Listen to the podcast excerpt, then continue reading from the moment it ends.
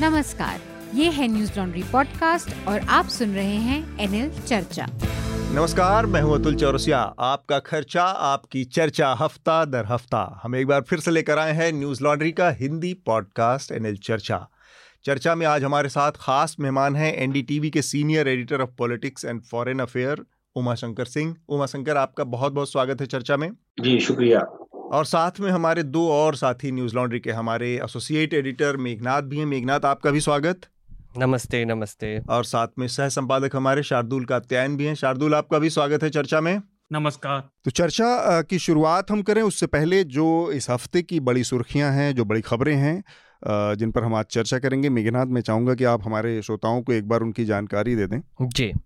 अ, हमारी पहली चर्चा जो केंद्रित होगी वो पाकिस्तान के डेवलपमेंट्स पे होगी। उमा शंकर जी हमारे साथ जुड़े हुए हैं वो उस पर बात करेंगे। अ, सुप्रीम कोर्ट ने पाकिस्तान के असेंबली रीइंस्टेट कर दी है। अगर आप आप फॉलो कर रहे होंगे तो कुछ दिन पहले इमरान खान के डेप्यूटी स्पीकर ने इमरान खान के पार्टी के डेप्यूटी स्पीकर ने असेंबली डिसॉल्व कर दी थी। और नो कॉन्फिडेंस मोशन डिसअलाउ कर दिया अब वो सुप्रीम कोर्ट ने रीइंस्टेट करके बोला है कि ये अनकॉन्स्टिट्यूशन है तो आज हम जो रिकॉर्ड कर रहे हैं वो है थर्सडे सॉरी शुक्रवार। शुक्रवार को रिकॉर्ड कर रहे हैं ग्यारह बजे। कल जो है वो ये नो कॉन्फिडेंस मोशन अब असेंबली में होगा। अम, ये मोटा मोटा पाकिस्तान सी खबर है। हमारे पार्लियामेंट की बजट का सत्र हमारे पार्लियामेंट का बजट का सत्र खत्म हो गया है। थर्सडे को खत्म हुआ एक दिन पहले खत्म कर दिया। हाँ। और कुछ बिल्स पास हुए हैं दो मेन थे एक तो क्रिमिनल प्रोसीजर आइडेंटिफिकेशन बिल और दूसरा एमसीडी को यूनिफाई करने का एक बिल है उस पर भी हम थोड़ी सी चर्चा करेंगे। अगर आप न्यूज़ लॉन्ड्री फॉलो कर रहे तो आपको पता होगा कि लास्ट संडे को हमारे आ, मेरे कॉलीग शिवांगी सक्सेना और रौनक भट्ट पे एक असॉल्ट हुआ था। एक वो हिंदू महापंचायत कवर करने गए थे बुरारी में। वहाँ पर एक मॉब ने उनको सराउंड करके उनके साथ बदतमीज़ी की और असॉल्ट किया। तो उस पर एक एफआईआर भी लॉन्च हो गया है। वो एक उन्होंने फ़र्स्ट पर्सन अकाउंट भी लिखा है न्यूज़ लॉन्ड्री पे, हिंदी और इंग्लिश दोनों में। वो आप ज़रूर जाकर देखिए और आपका सपोर्ट बनाए रखिए। साउथ दिल्ली म्यूनसिपल कॉरपोरेशन ने नवरात्रि के पावन अवसर पर चिकन मटन खाने से लोगों को मना कर हाँ। दिया है। और और उसके संभव हो बाद तो लहसुन प्याज लहसुन प्याज का नहीं लहसुन प्याज का उन्होंने एक बहाना बना के बोला नहीं किया है। कि 99 परसेंट लोग तो लहसुन प्याज भी नहीं खाते तो आप क्या चिकन मटन की बात कर रहे हो? तो हाँ। साउथ दिल्ली के मेयर ने किया फिर ईस्ट दिल्ली के मेयर ने भी एक फरमान जारी कर दिया सेम। कि चिकन मटन दिल्ली में अब नहीं बिकेगा और ये म्यूनसिपालिटी का मामला है तो उस पर भी हम थोड़ी सी चर्चा करेंगे बहुत इंटरेस्टिंग स्टोरी लाइन बन गई है क्योंकि सेंटर ने एक तरीके से इनका जॉब खारिज करने का एक मूव किया है और दूसरी यहाँ पे ये छटपट कर रहे हैं कुछ ना कुछ करने की हम्म इस वाले मामले में जो माइनॉरिटी कमीशन है दिल्ली का उसने इनको नोटिस सर्व करके सोकाज नोटिस भेजा कि हम्म। सामने सम्मन भेजा है। हम्म। एक और मध्य प्रदेश से एक बहुत ही मतलब चिंताजनक खबर आ रही है। कुछ जर्नलिस्ट को और यूट्यूबर्स को पुलिस ने अरेस्ट करके उनको नंगा करके उनका फ़ोटो लेकर वायरल कर दिया। हाँ। और अ, मतलब जर्नलिस्ट के खिलाफ जो जो एक्शंस हो रहे हैं वो आपको तो अब दिन में एक तो मिल ही रहा है अभी फ़िलहाल एस्केलेट भी हो रहा है। हर दिन। हर दिन आपको दिख रहा है कि कोई ना कोई जर्नलिस्ट पे वार हो रहा है या फिर एस्टेब्लिशमेंट कोई ना कोई एक्शन ले रही है। सेंट्रल गवर्नमेंट ने कुछ क्वेश्चंस के आंसर दिए। उसमें उन्होंने कहा कि उन्होंने 22 यूट्यूब चैनल्स को डिसइंफॉर्मेशन के लिए बंद किया है। मिनिस्ट्री ऑफ़ इंफॉर्मेशन और ब्रॉडकास्टिंग ने एक आंसर में कहा। तीन ट्विटर अकाउंट एक फेसबुक अकाउंट और एक न्यूज़ वेबसाइट भी उन्होंने बंद करवाई है। और उन्होंने कहा कि काफ़ी ऐसे यूट्यूब चैनल्स खुल गए थे जहाँ पर एंटी इंडिया प्रोपोगंडा हो रहा था पाकिस्तान से या रशिया से या काफ़ी देशों से। तो ये ओवरऑल खबरें हैं? अतुल कुछ और ऐड करना है? एक दो खबरें और हैं छोटी छोटी एक तो दिल्ली जल बोर्ड का वो जो फैसला था कि भाई हम्म। रमज़ान के दौरान जो एम्प्लॉयज़ हैं वो दो घंटे पहले छुट्टी पर जा सकेंगे। उसको भारतीय जनता पार्टी ने उस पर अटैक किया कि अपीजमेंट की पॉलिटिक्स कर रही है आम आदमी पार्टी। इसके बाद दिल्ली जल बोर्ड ने अपना पैर पीछे खींचते हुए इस फैसले को खा, खारिज कर दिया है अभी हम्म। तक इसके अलावा और कर्नाटका से एक खबर है जो कि आप बार बार सुन रहे हैं कि वहाँ से कुछ न कुछ खबरें हर दिन आ रही हैं। पहले हिजाब का एक बड़ा बवाल दिखा, फिर हलाल मीट का बवाल दिखा, फिर अजान का बवाल दिखा। तो वहाँ से खबर आई है कि सात बजरंग दल के कार्यकर्ताओं को हिरासत में लिया गया है जिन्होंने हमला किया एक हला मीट शॉप के ऊपर। अपरेंटली इसलिए हमला उसके ऊपर किया गया क्योंकि उसकी दुकान पर लिखा था हलाल मीट शॉप और इस वजह से हमला किया तो उनको हिरासत में लिया गया है। हर दिन इस तरह की खबरें आ रही हैं सामने और जिससे माहौल में एक तनाव बना हुआ है चाहे दिल्ली हो चाहे कर्नाटक हो। जी। तो हम सबसे पहले अपनी चर्चा की शुरुआत करते हैं पाकिस्तान से। ताज़ा जो सूरत हाल है, वहाँ पर अविश्वास प्रस्ताव जो विपक्ष ने लाया था इमरान खान के ख़िलाफ़, अब उसमें सबसे, अब तक की जो सबसे ताज़ी ताज़ा सूरत हाल है वो ये है कि सुप्रीम कोर्ट ने वहाँ की जो नेशनल असम्बली थी उसको भंग करने का जो प्रस्ताव था, उनका उसको खारिज कर दिया है और अब उसने आदेश दिया है कि 9 तारीख को, यानी कि जब ये पॉडकास्ट आप तक पहुँचेगा तब वो उस दिन नौ अप्रैल को उन्हें अविश्वास प्रस्ताव का सामना करना पड़ेगा, यानी कि अब वोटिंग के ज़रिए ये तय होगा कि इमरान खान का भविष्य क्या होगा। तो उमा सबसे पहले मेरा सवाल आप ही से आपसे है कि ये जो आ, सुप्रीम कोर्ट का ताज़ा फैसला आया है इसके बाद पाकिस्तान में घटनाक्रम किस ओर जाते दिख रहे हैं? क्या इमरान खान किसी तरह से अपनी स्थिति को बचाते हुए दिख रहे हैं? कोई ऐसी सूरत बच रही है कि उनकी फिर से वापसी हो सकती है? या फिर अब लगभग पटकथा तय है पाकिस्तान में नए चुनावों की? जी देखिए, इमरान खान कोई भी ऐसी कोशिश छोड़ नहीं रहे जिसके ज़रिए उनको लगता है कि उनकी गद्दी बच जाए। और सुप्रीम कोर्ट के फैसले के बाद ही जो उनका, उनकी तरफ़ से एक जानकारी आई, उनकी पार्टी की तरफ़ से कि आज शाम को फिर वो राष्ट्र के नाम एक संबोधन करने वाले हैं शुक्रवार शाम को। और उसके पहले कैबिनेट की मीटिंग होनी है दो बजे पाकिस्तानी समय के हिसाब से। तो जो जो राजनीतिक हालात वहाँ पे पैदा हुए हैं, शायद इमरान खान को इस बात का शौक इस इस बात का इल्म नहीं था कि ऐसा भी होगा, क्योंकि वो लगातार कह रहे थे कि वो सरप्राइज़ देंगे सरप्राइज़ देंगे ऑपोजिशन पार्टी पूछ रही थी, सरप्राइज़ क्या होगा? तो नेशनल असेंबली में हमने देखा कि सरप्राइज़ के तौर पे ये आया कि जो नो कॉन्फिडेंस मोशन था उस पर वोटिंग के बिना ही उसको खारिज कर दिया गया। स्पीकर के फैसले को डिप्टी स्पीकर ने पढ़ के सुनाया और उसके बाद इमरान खान ने असेंबली भंग करने की जो सिफारिश है वो राष्ट्रपति से कर दी। तो अब सुप्रीम कोर्ट का जो फैसला आ गया है वो बहुत ही ज़्यादा मतलब एकदम ऐतिहासिक है। ऐसा फैसला वहाँ पहले कभी नहीं आया। और इसके पीछे भी वहाँ पे फौजी शासन जो फौजी जो हुक्मरान है, फौजी जो वहाँ पे जो सेटअप है उस, उसका हाथ बताया जा रहा है और ये पहले से आप आप सबको पता है कि पहले से ये बात चल रही है कि इमरान खान के पीछे जो पाकिस्तान की सेना का सपोर्ट था वो उसने खींच लिया है और वो किसी भी तरह से नहीं चाहती कि इमरान खान जो है वो कंटिन्यू करे। यहाँ तक कि केयर टेकर प्राइम मिनिस्टर के तौर पे भी वो कंटिन्यू ना करें। बेशक उनको कोई फैसले लेने की शक्ति हो या ना हो उसमें। तो अब जो सूरत हाल जाती दिखाई पड़ रही वो ये कि नौ तारीख को वोटिंग होगी। सुप्रीम कोर्ट ने आदेश दिया है रात के दस बजे के पहले वोटिंग करानी है और जितनी तादाद जो अपोजिशन पार्टी जो संयुक्त वहाँ पे विपक्ष है, जो बता रहा है एक सौ बहत्तर से ज़्यादा की तादाद है उनके पास 177 176 तो फ्लोर पे वो गिना चुके इसके अलावा जो तेरह सांसद घोषित तौर पे इमरान खान की पार्टी से अलग होकर चले गए थे विपक्ष के खेमे में, वो भी पार्लियामेंट में मौजूद थे, उनसे वोटिंग नहीं कराई गई थी। उनकी वोटिंग को लेकर भी तिरसठ ए के तहत इमरान खान कोर्ट में गए कि उनको निरस्त कर दिया जाए उनकी उनका वोट नहीं होने दिया जाए उस पर भी सुप्रीम कोर्ट ने पहले ही कहा था कि इनकी वोटिंग भी होगी और वो काउंट भी किया जाएगा। और एक बार फिर सुप्रीम कोर्ट ने ये कह दिया है कि क्रॉस वोटिंग को भी वहाँ पे मंजूरी मिलेगी। यानी कि इमरान खान की पार्टी के सांसद भी अगर ऑपोजिशन के साथ जाकर वोट करते हैं तो ना तो उनकी सदस्यता जाएगी ना उनका ऐसा नहीं है कि वोट अमान्य होगा वो हम्म। गिना जाएगा। तो बहुत ही एक एक एक परेशानी की हालत में इमरान खान है। और एक एक तरह से आप कह सकते हैं कि बहुत फजीहत के साथ उनका उनकी जो उन, हम्म। उनको जो बाहर निकाला हम्म। जाएगा सत्ता से इसकी पूरी सूरत हाल नज़र आ रही है बहुत फजीहत के साथ क्योंकि जो बचाने की उन्होंने कोशिश की पिछले दिनों जिस तरीके से उस पर भी कई कई सवाल उठे थे गैर संवैधानिक कदम उन्होंने उठाए सुप्रीम कोर्ट की तरफ़ से भी कहा गया कि जिस तरह से वहाँ पे संसद भंग करने की सिफारिश की गई हम्म, वो गैर संवैधानिक है और अब जब इन सब उनकी कवायद के बाद वोटिंग होगी और उनको बाहर निकाला जाएगा तो सोचिए कि कितनी बड़ी फजीयत उनकी बात होगी। और एक आखिरी बात कि इसी सदन में जब ये वोटिंग हो जाएगी और जो नंबर है वो विपक्षी दलों के साथ होगा तो वहीं पर फिर अगले प्राइम मिनिस्टर का भी सिलेक्शन होगा चयन होगा और उसके लिए वोटिंग होगी ऐसा सुप्रीम कोर्ट की तरफ़ से कहा गया है और ऐसा वहाँ से मीडिया रिपोर्ट भी की जा रही है।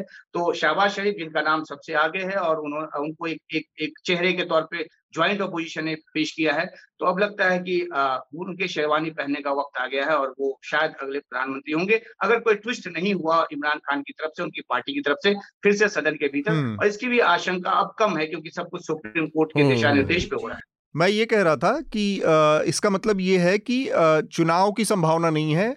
नेता बदल जाएगा बहुमत दूसरी तरफ़ चला जाएगा और एक नई सरकार का चेहरा बदल जाएगा पूरा।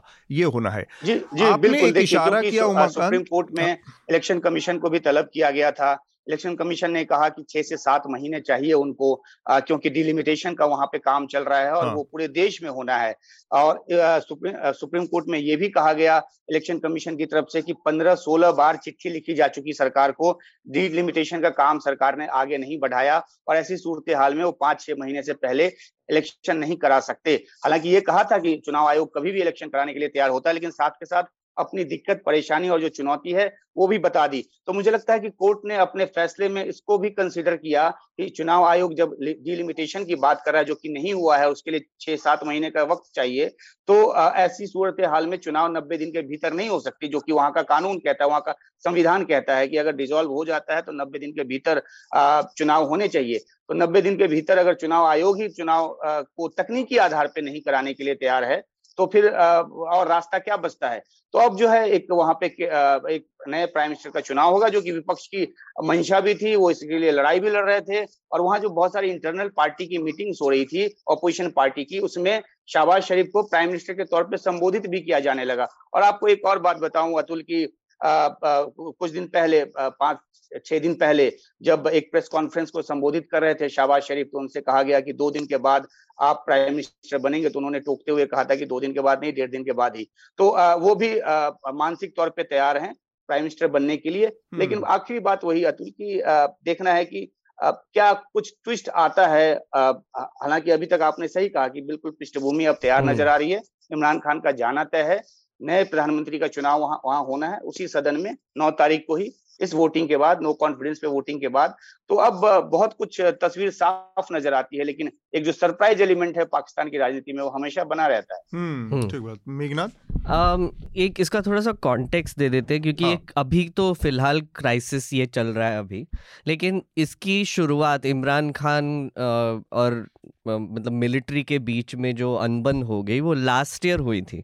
जब आईएसआई का चीफ अपॉइंट करना था आपको बता दूँ कि वहाँ पर मिलिट्री चीफ अलग होता है और आईएसआई का चीफ अलग होता है और आईएसआई एक बहुत बड़ी ऑर्गेनाइजेशन है वहाँ पे बहुत पावरफुल ऑर्गेनाइजेशन। तो वो जब अपॉइंटमेंट करना था तो मिलिट्री का एक कैंडिडेट था, पर इमरान खान ने वो होने नहीं दिया और अपना आदमी वहाँ पे बिठाने की कोशिश चल रहे थे। तो वहाँ पे उनकी मिलिट्री के साथ थोड़ा सा अनबन हो गई। और उसके बाद अगर आपको याद होगा इमरान खान अभी रशिया जाकर आए। जिस दिन यूक्रेन का वॉर शुरू हुआ, उस दिन वो वहाँ पर थे और उन्होंने बाहर आकर कुछ बोला कि बहुत एक्साइटिंग टाइम है यहाँ पे आने का एक्सेट्रा एक्सेट्रा तो एक मुझे लगता है कि पाकिस्तान पे हमेशा यूएस का एक बड़ा इन्फ्लुएंस रहा है।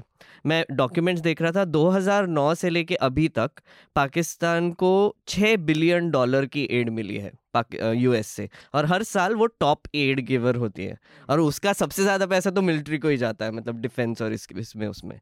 तो उनका एक सॉर्ट ऑफ़ डिपेंडेंस भी है अमेरिका के लिए मिलिट्री का स्पेसिफिकली और जो वेपन्स आते हैं वहाँ पे, वो सब यूएस से आते हैं। हमारे यहाँ पे मैक्सिमम वेपन्स रशिया से आते हैं, पर उनके यहाँ पे यूएस से आते हैं। तो अगर यूएस ने उनके टाइज तोड़ दिए या फिर कोई अनबंद हो गया या फिर कोई प्रॉब्लम हो गया तो पाकिस्तान को उसका एक बहुत बड़ा असर पड़ेगा, रीजनल पावर की तरफ़ तो अगर आप सोचेंगे तो इमरान खान एक तरीके से एंटी वेस्ट होते जा रहे थे पिछले साल से, और उन्होंने अभी जो एक बयान भी दिया है, Umashankar ji I think clarify भी कर सकते हैं कि कोई उन्होंने केबल की बात की, कि यूएस ने केबल भेजा उनके एम्बेसी को और कहा कि अगर नो कॉन्फिडेंस हुआ तो फिर हम इसको सपोर्ट करेंगे। हालाँकि इसको कोई पब्लिक नहीं किया, इमरान खान ही बोल रहे थे ये हुआ है तो उसका कोई पब्लिक डॉक्यूमेंट या कुछ सामने नहीं आया लेकिन ये एक बहुत ही इंटरेस्टिंग सॉर्ट ऑफ़ पैतरा यूज़ कर रहे हैं वो कि एक बड़ी कॉन्स्पिरसी है। मतलब वेस्टर्न कॉन्स्पिरसी है नो कॉन्फिडेंस वोट वोट करने की और मुझे निकालने की ऐसे इमरान खान का कहना है।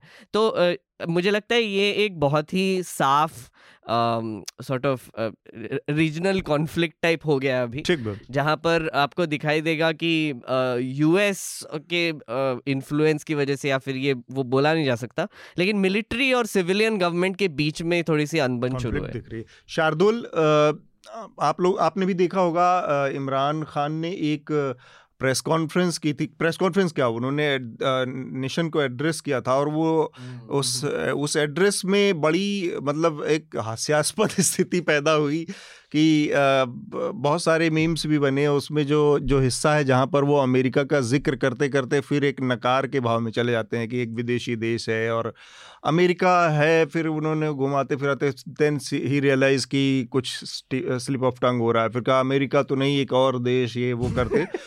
तो जो एक देश के प्रमुख पद के पद पर बैठे हुए, जो राष्ट्राध्यक्ष के पद पर बैठे हुए आदमी का, की जो गंभीरता होती है, उसके बाद का जो का जो गरिमा होती है, या फिर कहें कि एक आदमी जब ट्विटर पे, फेसबुक पे या यूट्यूब पे भी अपनी बात कहने जाता है तो उससे ज़्यादा गंभीरता और उससे ज़्यादा तैयारी के साथ जाता है। उस बयान ने इमरान खान की बड़ी छीछा लेदर की और उनकी पूरे जो प्रधानमंत्री के इर्द गिर्द बना हुई बनी हुई उनकी छवि थी, उसको तार तार भी करने का काम किया। तो बतौर नेता उनकी व्यक्तित्व में उस, इस पर्टिकुलर एड्रेस के नज़रिए से आपकी अपनी क्या राय है शार्दुल इमरान खान को लेकर? देखिए अतुल इमरान खान आत्ममुग्ध हैं और इमरान खान को प्रधानमंत्री बनाना पाक सेना का एक यूनिक स्टेप था। पहली बार उन्होंने एक्सपेरिमेंट किया था कि एक अपना व्यक्तित्व रखने वाले सॉर्ट ऑफ़ जो चमकदार व्यक्तित्व है, जिसे कैरिज्मेटिक भी कह देते हैं, उस तरह के व्यक्ति को प्रधानमंत्री बनाया। अब इस तरह के व्यक्तित्व के साथ होता क्या है कि वो हमेशा से आत्मुग्ध होता है, वो अपने आप को दूसरों से बेहतर समझते हैं। तो जो क्वालिटी जो गुण उन्हें लोगों में पॉपुलर बनाते हैं, उनके सपोर्टर्स में, वही उन्हें जनतांत्रिक मूल्यों के खिलाफ भी ले जाते हैं। आपने जो एड्रेस की बात की, वो लाइव था। कई लोगों ने बताया, कई कमेंटेटर्स ने कहा कि उन्हें सलाह दी गई थी कि जैसे हमेशा होता है, आप स्क्रिप्ट से रिवाइज करके रिकॉर्ड करके करिए, लेकिन उन्होंने लाइव किया और वो जैसे आपने कहा, हड़बड़ा गए। अब इस सब के पीछे है क्या कि पाकिस्तान पहले से ही आधा अधूरा जनतंत्र है और वो देख रहे हैं कि उनकी सत्ता जा रही है। दूसरी चीज़, जो मेघनाथ ने बात कही यूएस यूएस से ज़्यादा अब चीन कहीं आगे निकल गया है उन्हें सपोर्ट करने में। चीन इस समय फुल उन्हें इकोनॉमिक और मिलिट्री सपोर्ट दे रहा है। इनफैक्ट रशिया में इमरान खान का होना मैंने पहले भी ज़िक्र किया था। ये बिना चीन की मर्ज़ी और स्वीकार्यता के हो जाए, यूक्रेन पे हमले के जैसे समय, ये असंभव है। मतलब आपको याद होगा मैंने वो किया था, उनके बिजली के बिल पेंडिंग थे सेक्रेटेरिएट के, वो चीन ने दिए। तो इमरान खान वहाँ अपनी मर्ज़ी से हो, ऐसा पॉसिबल नहीं है। अब इस सब के पीछे इमरान खान का केवल एक मंशा है कि किसी तरह से उनकी गद्दी बच जाए। अब सुप्रीम कोर्ट के डिसीज़न ने यह तय कर दिया कि उनकी गद्दी फ़िलहाल तो नहीं बची। लेकिन वो अभी भी कोशिश कर रहे हैं अपने बेस को रैली करने इस सब के पीछे और कोई कारण नहीं है और वो मिनी हम्म। ट्रंप पहले से ही कहे जाते हैं। ठीक बा एक उमाशंकर आपसे मैं जानना चाहूँगा मेघनाथ ने भी उसका थोड़ा सा इशारा किया कि और आपने भी शुरुआत में अपनी बात में कही कि जो अमी जो पाकिस्तान की सेना है आर्मी के साथ रिश्ते ख़राब हो चुके हैं लगभग। और इसकी शुरुआत की तरफ़ मेघनाथ ने जो इशारा किया कि जब आईएसआई चीफ को के पद पर नए चीफ की नियुक्ति का मसला था वहाँ से एक बड़ा फ्रिक्शन शुरू हुआ था आर्मी और इमरान खान के बीच में ये असल में क्या मसला है? थोड़ा सा आप अगर बता पाएँ, क्योंकि आप लगातार इस मसले को कवर करते हैं। और दूसरा, जो अमेरिका के साथ रिश्तों वाली बात है, क्योंकि पोस्ट अगर हम अफ़गान वॉर का हिसाब के हिसाब किताब से देखें या फिर 2002 के बाद से जिस तरह से बदला है पाकिस्तान का अमेरिका पर जो डिपेंडेंसी थी और उसके बाद प्रो चाइना होते जाना लगातार उसमें अमेरिका का ये इसमें कोई शक नहीं कि अभी भी अमेरिका का एक बड़ा असर है और उसी हम्म। उसी का नतीजा है कि इमरान खान के एड्रेस के बाद जनरल बाजवा ने एक पूरी प्रेस कॉन्फ्रेंस करके उसमें सफ़ाई दी अमेरिका के लिए फिर भी अमेरिका के फेवर में दी ना अमेरिका के फेवर में हाँ, उन्होंने हाँ, कहा स्टेटमेंट पढ़ा था उन्होंने एक पूरा स्टेटमेंट पढ़ा और एक तरह से वो डैमेज कंट्रोल था पूरा। हम्म, हम्म, फिर भी पाकिस्तान के नज़रिए से अगर मैं बात कहूँ तो वास्तव में इमरान खान के लिए इस क्या क्या स्थितियाँ रही जो मिलकर यहाँ तक पहुँची हैं? क्योंकि पहले प्रधानमंत्री होंगे जो अविश्वास प्रस्ताव के ज़रिए हटाए जाएँगे। बहुत सारे लोग तो कू के ज़रिए हम्म, हटाए गए हम्म। थे और इमरान खान इस मामले में भी लकी नहीं हुए कि उनको दुनिया की सहानुभूति मिले। उम्मा जी मैं भी एक सवाल जोड़ दूँ उसके साथ ही। इमरान खान की पब्लिक पॉपुलैरिटी पे अभी अगर आप कुछ बोल पाए तो अच्छा होगा कि अभी हम्म। उनका परसेप्शन अच्छा, क्या है हम पहले शुरुआत करते हैं जो अतुल ने पूछा कि क्या सवाल था आपका? तीन चार सवाल रिश्ते हाँ तीन चार बेसिकली एक तो रिश्ते कहाँ से बिगड़ने शुरू हुए पूरा जो पहले के आईएसआई चीफ थे उनके ज़रिए इमरान खान उनकी उनकी आपस की सेटिंग बड़ी अच्छी हो गई थी और उनके ज़रिए इमरान खान जो है बहुत सारे ऐसे फैसले ले रहे थे जो उनको लगता था कि उनकी सत्ता को मजबूती देगा और और सेना को ये पसंद नहीं था। हम्म। सेना जो नया आईएसआई चीफ बनाना चाहती थी नवीद अंजुम को तो उसमें उन्होंने काफ़ी डिले किया हिला हवाली किया और इस वजह से रिश्ते खराब होते गए और ये बहुत ही सेंसिटिव मसला है। आईएसआई चीफ जो कि एक तरह से आप कह सकते हैं कि पूरे पाकिस्तान को कंट्रोल कौन करेगा उसमें बड़ी भूमिका निभाता है और सेना कंट्रोल करती है तो सेना का एक बहुत ही आप कह सकते हैं दाया हाथ कह लीजिए बाया हाथ कह लीजिए दोनों हाथ कह लीजिए वो आईएसआई हम्म। वहाँ पे है और आईएसआई का चीफ इसलिए बहुत ज़्यादा अहमियत रखता है कि किसके कंट्रोल किसकी कठपुतली होगा या किसका दोस्त होगा या किसके लिए वो काम करेगा हम्म। तो एक बोन ऑफ़ कंटेंशन बड़ा वो था दूसरी बात जो है वो ये है कि इमरान खान जब सत्ता में आए तो बहुत सारे वादे किए थे उन्होंने। उसमें पचास लाख घर हम्म। एक करोड़ नौकरी आपको बहुत सुनी सुनाई बातें लगेंगी लेकिन ये पाकिस्तान की बात है। तो ये सब बातें वहाँ पे कह के वो आए थे लेकिन जो आर्थिक नीतियाँ हैं वो इस तरह पटरी से उतरती चली गई उतरती चली गई कि जनता का गुस्सा वहाँ पे वहाँ की सरकार के खिलाफ बहुत ज़्यादा है। और आर्मी को इस बात का सेंस है और आर्मी ये सोचती है कि इसको बलि का बकरा बना देने के बाद हमारी चेहरे हमारा चेहरा बच जाएगा। ये जाता है तो जाए हम फिर किसी दूसरे को आगे आने वाले समय में अपना पपेट बना के बिठा लेंगे। हम्म। ये एक सीधी सी सरल भाषा में बात है। तो इस वजह से ही जब ये सब कुछ जब हो रहा था उसके एक हफ़्ते पहले इमरान खान की मुलाकात हुई आईएसआई चीफ और आर्मी चीफ से तो जो जानकारी हमारे पास है जो वहाँ के हमारे पत्रकार मित्रों ने हमें दी है उसमें सीधे तौर पे आर्मी की तरफ़ से कह दिया गया था इमरान खान को कि आप गद्दी छोड़ दें। इन्होंने बोला कि नहीं, मैं इस्तीफा तो नहीं दूँगा। ये वर्बेटम नहीं है, लेकिन जो जिस तरह की वार्तालाप वहाँ पे हुई, जिस तरह की तस्वीर निकलकर सामने आई, मैं उसको बयां करने की कोशिश कर रहा हूँ। इमरान खान की तरफ़ से ये भी प्ली किया गया कि उनपे नैब के एनएबी जो नेशनल अकाउंटेबिलिटी ब्यूरो है, उसका मुकदमा ना लगाया जाए, उन्होंने कोई करप्शन नहीं किया है। आर्मी की तरफ़ से कहा गया, ऐसा कोई हम आश्वासन, ऐसा कोई भरोसा नहीं दे सकते हैं। तो उसके बाद इमरान खान भी अपनी पोजीशन को रिजिट करते गए और आपको आप आप लोगों को पता होगा कई रिपोर्ट्स भी आई हैं ऐसी कि जो तीन फॉर्मूला बनाया गया था उसमें पहला फॉर्मूला ये था कि अगर ऑपोजिशन नो कॉन्फिडेंस मोशन वापस ले लेता है तो इमरान खान चुनाव के का, का, का ऐलान करने के लिए तैयार हैं असेंबली भंग करके। हाँ लेकिन ऑपोजिशन माना नहीं क्योंकि ऑपोजिशन आज की तारीख में मजबूती से एक दूसरे के साथ खड़ा है चाहे वो पीपीपी हो जो कि धुर विरोधी पार्टी रही है कभी पीएमएल एन की वो दोनों साथ हैं। मैं थोड़ा पृष्ठभूमि में ले जाना चाहता हूँ, शायद थोड़ी बातचीत लंबी हो जाए, लेकिन इससे कॉन्टेक्स्ट मिलेगा। 2008 में जब मैं पाकिस्तान इलेक्शन कवर करने गया था तो उससे पहले बेनजीर की हत्या हो गई थी और हत्या के बाद मुझे इमरान माफ़ कीजिएगा, नवाज़ शरीफ साहब का इंटरव्यू करने का मौका मिला था और उस समय पाकिस्तान में कोलिशन पॉलिटिक्स की कोई बात नहीं होती थी और इंडिया में क्योंकि कोलिशन पॉलिटिक्स का एक लंबा सिलसिला चल पड़ा था तो जब मैं उनसे बात कर रहा था तो वो बार बार ये कह रहे थे कि पाकिस्तान पीपुल्स पार्टी अगर चुनाव में जाएगी तो हम भी जाएँगे, अगर वो नहीं जाएगी तो हम नहीं जाएँगे। इसका कॉन्टेक्स्ट ये है कि जो एपीडीएम उस समय बना था ऑल पार्टी डेमोक्रेटिक मूवमेंट जिसमें कि इमरान खान की पार्टी भी थी और नवाज़ शरीफ की पार्टी भी थी। तो इमरान खान चाहते थे कि इलेक्शन का बाइकआउट हो, लेकिन जब नवाज़ शरीफ ने पीपीपी की लाइन लेनी शुरू कर दी तो फिर एपीडीएम से अलग हो गए ये इमरान खान। हम्म। समय जब मैंने इमरान नवाज़ शरीफ से पूछा था कि आप जब पीपीपी के साथ इतना तारतम्य की बात करें तो क्या उनके साथ मिलकर सरकार भी बनाएँगे? उन्होंने जो जो जवाब दिया था, मुझे आज भी याद है। उन्होंने कहा था कि शिकस्ते फाश, समझते हैं आप? शिकस्ते फाश का मतलब होता है किसी को जड़ से मिटाना, खत्म करना। तो मुशर्रफ के शिकस्ते फाश के लिए ज़रूरी हुआ तो इनशाला हम पीपीपी के साथ मिलकर सरकार भी बनाएँगे। ये उनके वर्ड्स थे। और देखिए जब चुनाव के नतीजे आए तो मरी डिक्लेरेशन साइन हुआ पीपीपी और पीएमएल पीएमएलएन के समर्थन से पीपीपी की सरकार बनी और वो एक सिलसिला चला आ, आ, कई साल तक चला। तो कहने का मतलब यह है कि सेना के खिलाफ पीपीपी और पीएमएलएन की एकजुटता रही है और इसीलिए इमरान खान को एक टूल के तौर पे आर्मी लेकर आई एक तीसरे विकल्प के तौर पे। और अब जबकि इमरान खान अपनी चलाने लगे चाहे वो फैज हमीद के ज़रिए हो और उनके साथ तारतम्य चलने लगे तो सेना के कान खड़े हो गए वहाँ पर। हम्म, और नवीद अंजुम को लाने के पहले जिस तरह से ढीला हवाली की देर किया तो और ज़्यादा कान खड़े हो गए। अब क्या है कि एक तो ये मसला हो गया कि सेना को लगा उसको अपनी अपनी आ, आ, अपना अप, अपना जो रिट है अपना जो आ, अपनी जो ताकत है उस पर एक तरह का हमला लगा तो एक सिलसिला तो वो शुरू हो गया।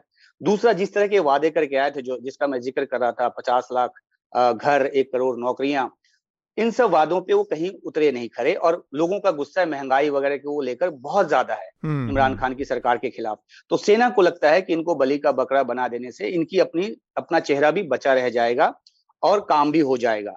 और आगे आने वाले टाइम में फिर वो अपना कोई पपेट ढूंढ लेंगे। तो इस फॉर्मूले पे सेना काम करे। इसलिए उसने इमरान खान की तरफ़ से पूरा जो हाथ है वो खींच लिया है और उनको जाने देने के लिए तैयार है। और कहा यह जा रहा है कि सेना तटस्थ है। अगर पाकिस्तान की सेना तटस्थ हो जाए तो फिर तो तटस्थता की एक नई परिभाषा गढ़नी पड़ेगी हम लोगों को। तो सवाल।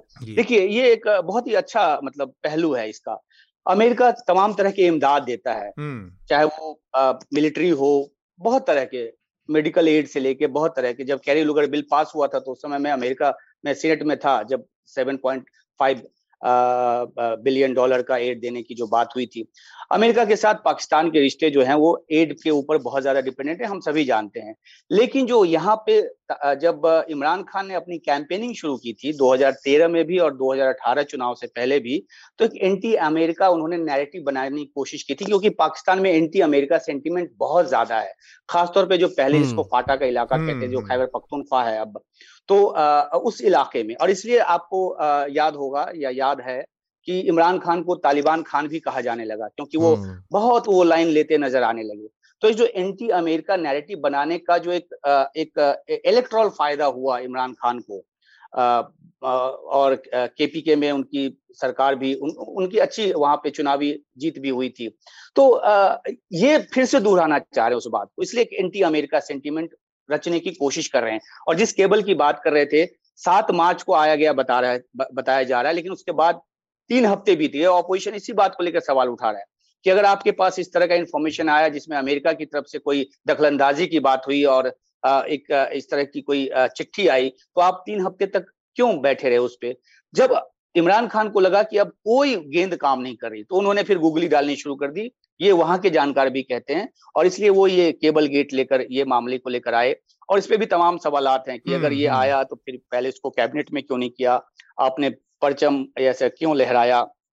एक खुली सभा में तो बहुत तरह की चीज़ें हैं और उसको हम्म। लेकर भी आ, काफ़ी सवाल हैं कि आखिरकार इसके पीछे की मंशा क्या है। एक बात मैं जोड़ना चाहता हूँ इसमें कि मुझे ये लगता है कि आ, हम आ, आ, आ, इस बात को माने कि इमरान खान एक ऐसे प्रधानमंत्री हैं अभी तक जिन्होंने सेना की सत्ता को चुनौती देने की एक अलग तरह से कोशिश की है जबकि वो उनकी गोद में बैठे रहे। हम्म, तो ये भी एक पहलू है क्योंकि इमरान खान को लगा लगा कि अब सेना हमारे पीछे है नहीं। तो ये तो हमारा कुछ भला करेगी नहीं। तो हमारे पास जो जानकारी उसके मुताबिक ये है कि इमरान खान की जो का, का जो आत्मविश्वास है हम्म, चाहे वो झूठा हो या सच्चा हो उसके पीछे की बुनियाद ये है कि पीटीआई यानी कि पाकिस्तान तहरीक इंसाफ पार्टी के जो कारकुन कार्यकर्ता दुनिया भर में फैले हुए हैं आ, उनके ज़रिए सेना की छवि को नुकसान पहुँचाने की एक, एक ताना बाना बुना हुआ है इमरान खान ने। जो हमारी अंदर की जानकारी है वहाँ के पत्रकार मित्रों के हवाले से। हम्म, हम्म, तो अगर ऐसा होता है अब अब किसी ने फ़र्ज़ कीजिए एक, एक उदाहरण के लिए बताया कि अगर पूर्व जो सेना प्रमुख हैं कियानी अगर उन बार किसी ऐसे देश में रहता है जहाँ पे वो अगर अगर वो अ, अ, उनके पास अगर अपने अपनी कमाई का पैसा हो आय के ज्ञात स्रोत से आए हुए पैसे की बात हो तो शायद वहाँ उनका परिवार या उनके बच्चे नहीं रह सकते। तो जो हमें जानकारी मिली है मैं बार बार इसलिए दोहरा रहा हूँ क्योंकि मेरी अपनी जानकारी नहीं है हम्म। वहाँ के पत्रकार मित्रों की जानकारी है कि उनकी लानत मलानत की एक तैयारी भी इमरान खान की तरफ़ से की गई है कि आखिरकार कहाँ से इनके पास ऐसा इतना पैसा आया। ये तो कहते हैं सेना के लोग कहते हैं कि बड़े ईमानदार हैं और ये हैं और वो हैं। तो जो तीस साल से मुकदमों की बात कर रहे हैं करप्शन की बात कर रहे हैं नवाज़ शरीफ की शहबाज शरीफ की पूरे पीपीपी के जो का, का जो नेतृत्व है उसको उसके करप्शन की जो बात कर रहे हैं तो उसी में कहीं ना कहीं ये सेना को भी आगे जाकर लपेटेंगे ऐसा अंदेशा है। उमा जी ने जो बात की कि इकोनॉमी की हालत ख़राब है तो पिछले तीन दिनों में पाकिस्तानी रुपीस पाँच रुपए से गिर गया है तो वहाँ पे अभी और गुस्सा बढ़ रहा है लोगों का इमरान खान के खिलाफ स्पेशली ये कॉन्स्टिट्यूशनल क्राइसिस के बाद। और एक और जस्ट दूसरी छोटी सी चीज़ कि अगर आप पाकिस्तान और एसेंशियली उनके पॉलिटिक्स के बारे में जानना चाहेंगे तो मैं जल्दी से अभी एक रिकमेंडेशन दे देता हूँ। इनशाला डेमोक्रेसी करके एक डॉक्यूमेंट्री है। वो ज़रूर देखिए वो यूट्यूब पे अवेलेबल है। उसमें परवेज़ मुशर्रफ से लेके इमरान खान तक एक डॉक्यूमेंट्री फ़िल्म मेकर ने उनकी पूरी जर्नी दिखाई है तो वो हम्म। ज़रूर देखिए आपको पूरा समझ में आ जाएगा। ठीक बात। तो हम अपने अगले विषय पर बढ़ते हैं। पार्लियामेंट का जो बजट सेशन था अभी कल ही समाप्त हुआ है और उसमें कुछ बिल पास हुए हैं, जिसमें से दो बिल हैं जिन पर ख़ास तौर पर बात हम करना चाहेंगे। एक तो criminal procedure identification bill pass हुआ है इसको लेकर बहुत सारी बातें कही सुनी जा रही हैं। इसके अलावा दिल्ली की जो तीनों म्यूनिसिपल कॉरपोरेशन हैं, साउथ और ईस्ट और, और नॉर्थ नॉर्थ ईस्ट और नॉर्थ तो इन तीनों को 2012 में तीन हिस्सा बनाया गया था। पहले एक एमसीडी हुआ करती थी। अब इसको फिर से एक करने का प्रस्ताव आ, किया था भारतीय जनता पार्टी ने और पार्लियामेंट में लोकसभा में और राज्यसभा में। अब इस बिल को लाकर पास कर दिया गया है। अब तीनों एक बार फिर से एक हो जाएँगे। इसको लेकर भी काफ़ी विवाद है। आम आदमी पार्टी का कहना है कि भारतीय जनता पार्टी ने चुनावी हार के डर से ऐसा करने का फैसला किया उनको हार दिख रही इसलिए वो चुनाव टालना चाहते हैं।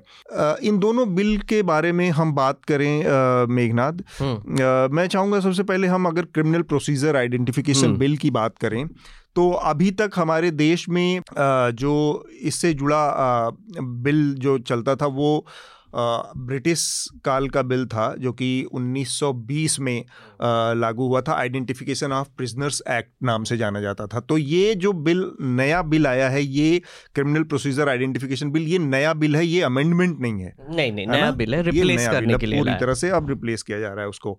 और इसके तहत बहुत मतलब अपराध के मामलों में जो जाँच एजेंसियाँ हैं जो स्टेट अथॉरिटीज़ हैं पुलिस है और अलग अलग जाँच एजेंसियाँ उनको कई इस तरह के अधिकार दिए गए हैं जिनसे कि जिनके बारे में बहुत सारी चिंताएँ जताई जा रही मतलब मसलन उसमें आपके जो जो बायो रिलेटेड बायोमेट्रिक्स होते हैं वो अब पुलिस तुरंत कलेक्ट कर सकती है और वो बहुत छोटे छोटे मसलों में भी ऐसा हो सकता है। मसलन आपने क्राइम के का किस तरह का आरोप आपके ऊपर है आ, उसकी परिमाण पर मत जाइए आप हो सकता है कि आपने एक ट्रैफ़िक का कोई रूल वायलेट किया हो हम्म। और वो भी एक क्राइम के अंदर आता है तो उस अपराध में भी जिसकी सौ रुपए की फ़ाइन है सरकार के या दो सौ रुपये की फ़ाइन है उस अपराध में भी आपको इतने सारे प्रोसेसेस से गुजरना पड़ सकता है। आपके सारे बायोमेट्रिक्स रिकॉर्ड होंगे आपके नहीं उसमें नहीं का रिकॉर्ड होगा।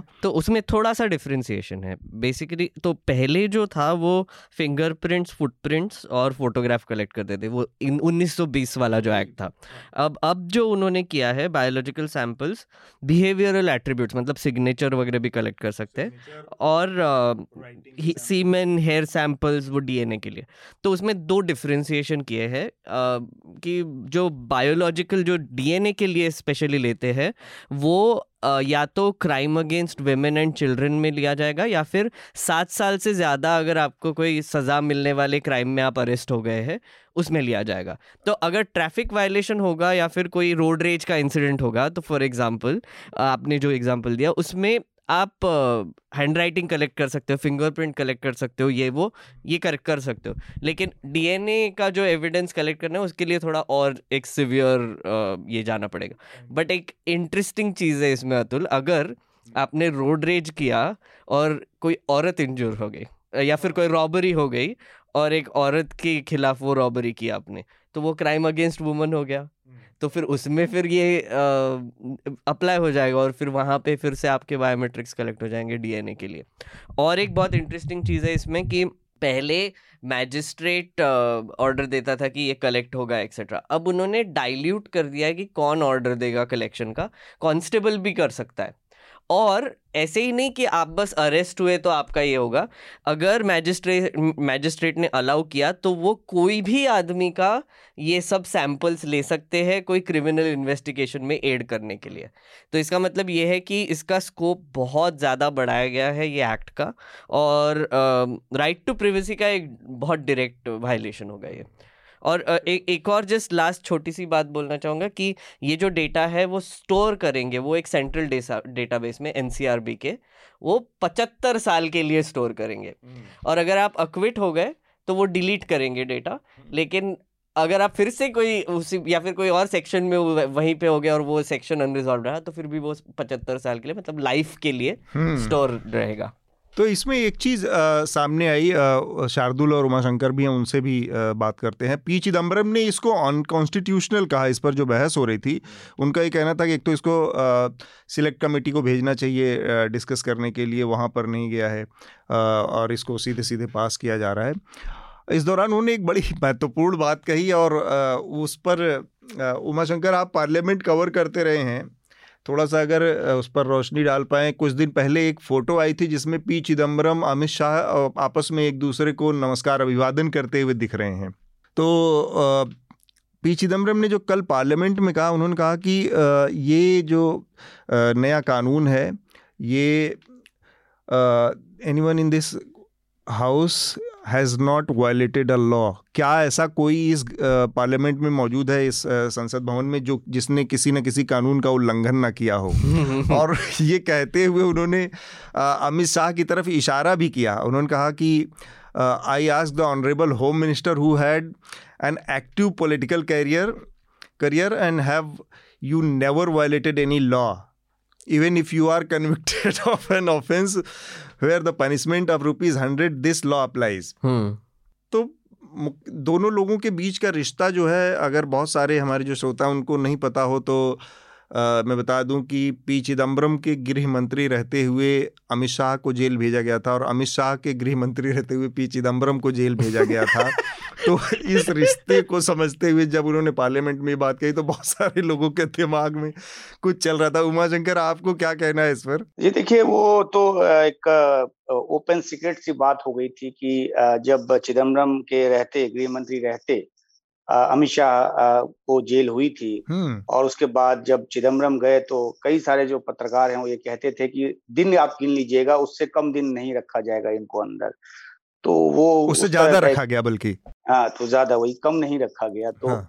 वो एक पृष्ठभूमि अलग है और दूसरी बात यह है कि इस बिल को लेकर कांग्रेस ने काफ़ी ज़्यादा विरोध किया है। हालाँकि नंबर में वो कांग्रेस के पास है नहीं ऑपोजिशन के पास है नहीं तो बिल को रोक नहीं पाए लेकिन प्रेविसी का मामला और तमाम तरह के पुट्टा स्वामी मामले का भी उदाहरण देते हुए समझाने की कोशिश की कि किस तरीके से ये जो है वो एक वायोलेशन है लेकिन ज़ाहिर सी बात है कि कानून को कड़ा करना और अपराधियों को न छोड़ने के तर्कों के सहारे कुछ ऐसे कानून आयत किए जा रहे हैं लाए जा रहे हैं जिसका खामियाजा एक एक, एक जिसका एक एक वेंडेटा के तौर पे भी इस्तेमाल हो सकता है हाँ। इस बात की आशंका कई सारी पार्टियों को है। हम्म। और इसलिए कल भी जब कांग्रेस ने प्रेस कॉन्फ्रेंस की थी तो उसमें इस बात पे खास ज़ोर दिया कि उनके विरोध के बाद और वो चाहते थे कि इसको सेलेक्ट कमेटी में भेजा जाए लेकिन उसके बावजूद इसको जो है ले आया गया। तो ऑपोजिशन पार्टीज़ की अपनी चिंताएँ हैं वो संसद के भीतर इसको उन्होंने उठाया है।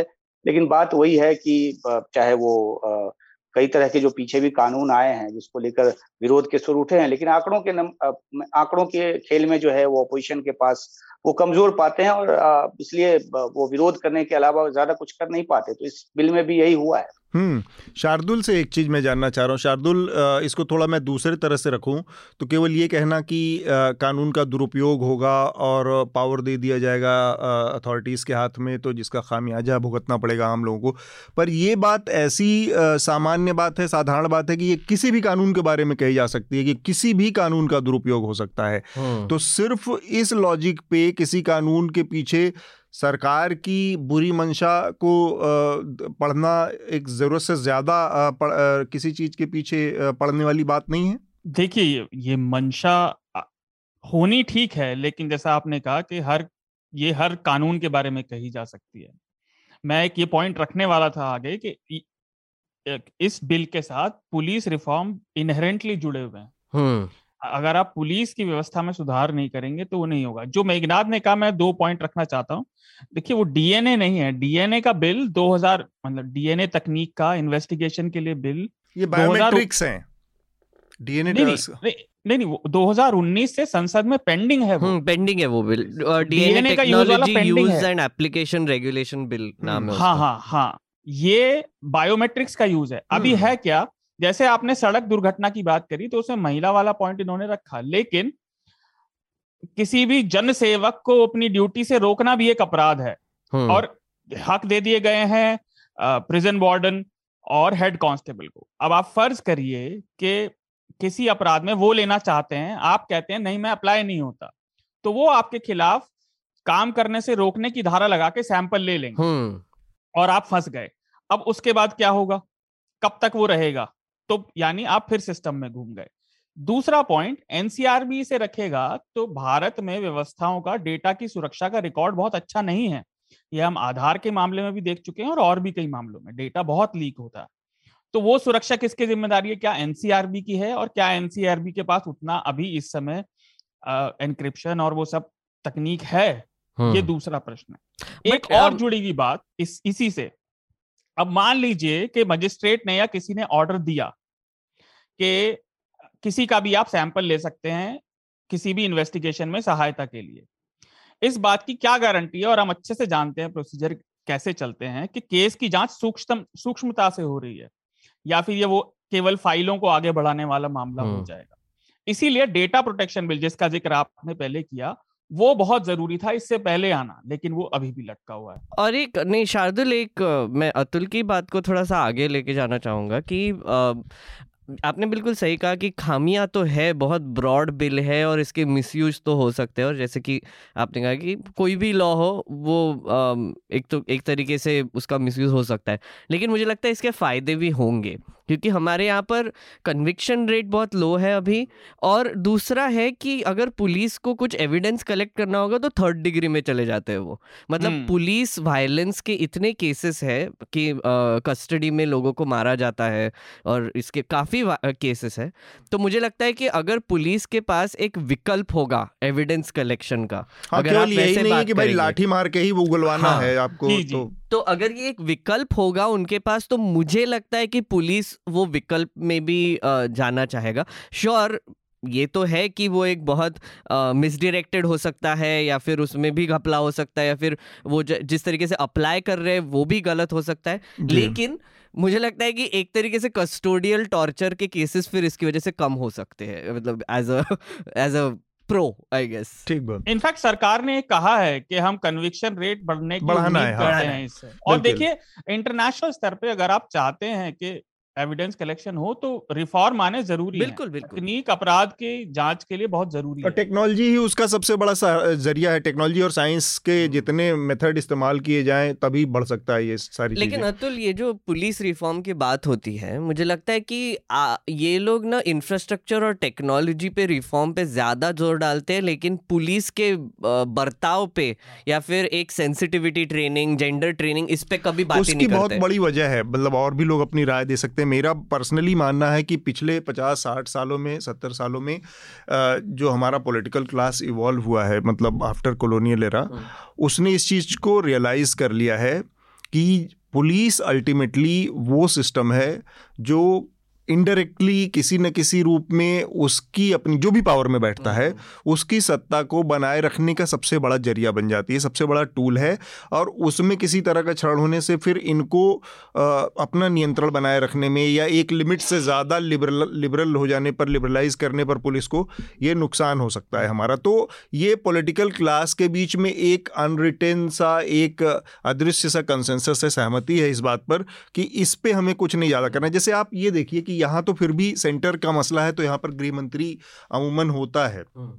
आप स्टेट्स को देख लीजिए तो स्टेट्स में पिछले 40 40 50 50 सालों से एक पूरा पैटर्न बन गया है कि गृह मंत्री अलग से मुख्यमंत्री अपने पास हमेशा गृह हम्म, मंत्रालय रखता है हम्म, हम्म। आप उत्तर प्रदेश को देख लीजिए जो भी पिछले पाँच सात आठ मुख्यमंत्री आप देख लेंगे यही चीज़ ज़्यादातर स्टेट में ये उन्होंने अपने साथ कर रखा है गृह मंत्रालय वो अपने हाथ में रखते हैं क्योंकि पुलिस अपने उनके हाथ में रहती है फिर पुलिस अपने हाथ में रहती है तो दो चीज़ें होती हैं एक तो पुलिस को अपने मनमाने अपने तरीके से इस्तेमाल करना है इनडायरेक्टली वो एक मिलिशिया हो जाती है सरकार के लिए, एक एक उस तरह से काम करती है। और दूसरा, पुलिस में जो भर्तियाँ होती हैं अलग अलग तरीके से जो स्टेट में होती हैं, वो पता लगा उसको जब मुख्यमंत्री चूँकि आपको पता है कि रीजनल पार्टियाँ हैं कास्ट हम्म। बेस्ड उनकी आइडेंटिटी वाली पार्टियाँ हैं तो अपने लोगों को बत, बतौर अपने कार्डर को इस तरह के लोगों को उसमें घुसाने का आपने देखा होगा बहुत सारी नियुक्तियाँ रद्द हुई हैं कोर्ट हम्म। में जाकर क्योंकि हम्म। उसमें इस तरह की अनियमितताएँ भी हुई हैं तो ये एक बड़ा ज़रिया है कि पॉलिटिकल क्लास में पुलिस को अपने हित में अपने अपने संरक्षण के लिए बनाए रखने का एक पूरा ज़रिया बन गया है वो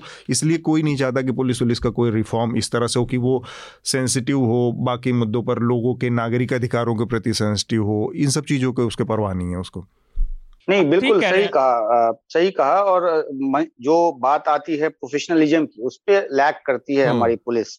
और यहीं से एक आशंका पैदा होती है। देखिए जीवन में हर दिशा में तरक्की हम करते हैं टेक्नोलॉजी आगे बढ़ रही है।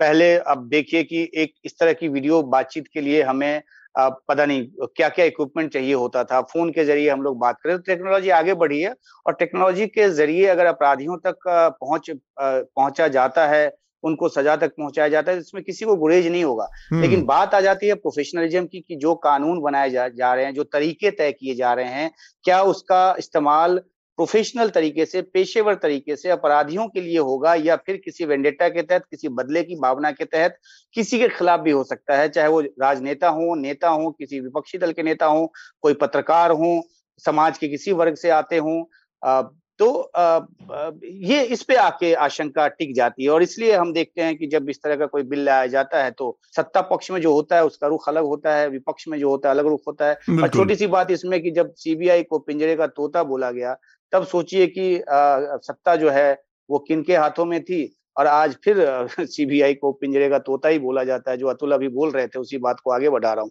तो जिसकी सत्ता जो कहते हैं जिसकी लाठी उसकी भैंस वाली जो स्थिति है हम्म। वो माहौल को थोड़ा सा आशंक आशंका से भरा हुआ बना देती है। एक इंटरेस्टिंग स्टेटिस्टिक देख रहा था मैं पार्लियामेंट के में क्वेश्चन पूछा गया था कि सीबीआई की कन्विक्शन रेट कितनी है? तो पिछले दो सालों में सीबीआई की कन्विक्शन रेट 25 परसेंट रही है।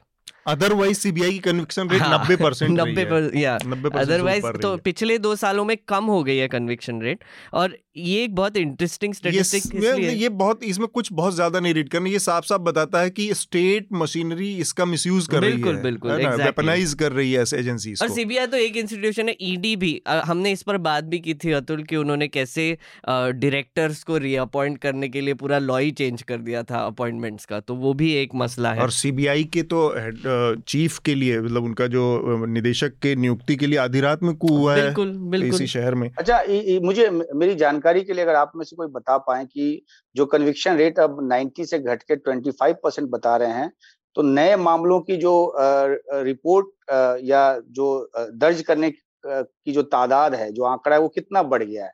मैं इसको थोड़ा और साफ़ कर दूँ कि मान लीजिए पहले सौ केस दर्ज करती थी हम्म। तो नब्बे में कन्विक्शन होता था अब क्या वो 400 केस हो गया और कन्विक्शन लेवल जो है उस मुकाबले घटा है या क्या? अगर इस इससे संबंधित कोई आंकड़ा हो तो। मेरे पास वो है डेटा मैं निकालता हूँ तब तक आप ठीक है तब तक हम अपने अगले विषय की तरफ़ हाँ बताएँ शार्दुल। छोटी सी बात जो हाँ। आप कह रहे थे श्रोताओं के लिए मैं बता दूँ आपको याद होगा जब हम एक डेढ़ महीने पहले उत्तर प्रदेश के सिलसिले में चर्चा कर रहे थे तो आपने बताया था कि किस तरह से स्पेसिफिक जातिगत पोस्टिंग हुई है आदित्य नाथ के अंदर।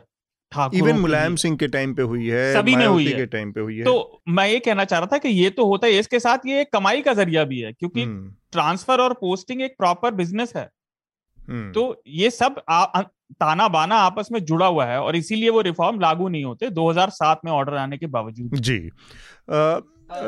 मेघनाथ आपके पास है नंबर हाँ, आ, तो बेसिकली ये विंसेंट पाला का एक क्वेश्चन था उमा। कि essentially total number of cases कितने फ़ाइल हुए हैं लास्ट टेन ईयर्स में? तो उन्होंने कहा कि सात हज़ार नौ सौ के करीब केसेस फ़ाइल हुए हैं और उसमें से पाँच हज़ार दो सौ के आसपास कन्विक्शंस मिल गए हैं राइट बट लाइक पिछले दो साल में कन्विक्शन uh, रेट जो है वो चौबीस से पच्चीस परसेंट के बीच में रहा है। ओके तो मतलब कि पुराने जो मतलब केसेस पुराने उसमें फिर भी केसेस को मिला के अगर आप देखेंगे तो 7,900 केसेस फ़ाइल हुए उसमें से 5,200 केसेस कन्विक्शन तो हो गया। काफ़ी है। तो काफ़ी उनमें बढ़ोतरी थी वैसे हाँ। मतलब मुझे या, याद है कि अराउंड 2000 सिक्सटी परसेंट हो जाएगा वो शायद 2004-5 के आसपास तक 95 परसेंट के आसपास सीबीआई की कन्विक्शन रेट मानी हम्म। जाती थी। अब धीरे धीरे उसमें कमी आई है। इन्होंने 95 का तो डेटा दिया नहीं है लेकिन नहीं। आपने सही कहा मतलब घटता घट तो रहा है डेफिनेटली कन्विक्शन रेट क्योंकि आ, हर मामले में सीबीआई जाती भी नहीं थी बहुत स्पेसिफिक मामले में सीबीआई को सौंपे जाते थे जो कि पुलिस के डोमेन के कई बार बाहर हो जाते थे। आ, ये जो एमसीडी दिल्ली की जो तीनों म्यूनिसिपल कॉरपोरेशन हैं इनको एकीकरण का जो आ, बिल पार्लियामेंट में लाया गया है इसको लेकर भी काफ़ी धींगा मुश्ती हुई है काफ़ी खींचतान हुई है और पार्लियामेंट में कांग्रेस ने इस पर भी काफ़ी विरोध किया है। और भाई ये जानना चाह रहा था मेघनाथ आपसे कि ये जब इस तीनों को अलग किया गया था 2012 में एमसीडी को तीन हिस्सों में बांटा गया था। तब ये बिल दिल्ली की विधानसभा में पास हुआ था। दिल्ली की विधानसभा शीला दीक्षित जब मुख्यमंत्री थी उन्होंने इसको पास किया था। तब ये तीन हिस्सों में बटा था।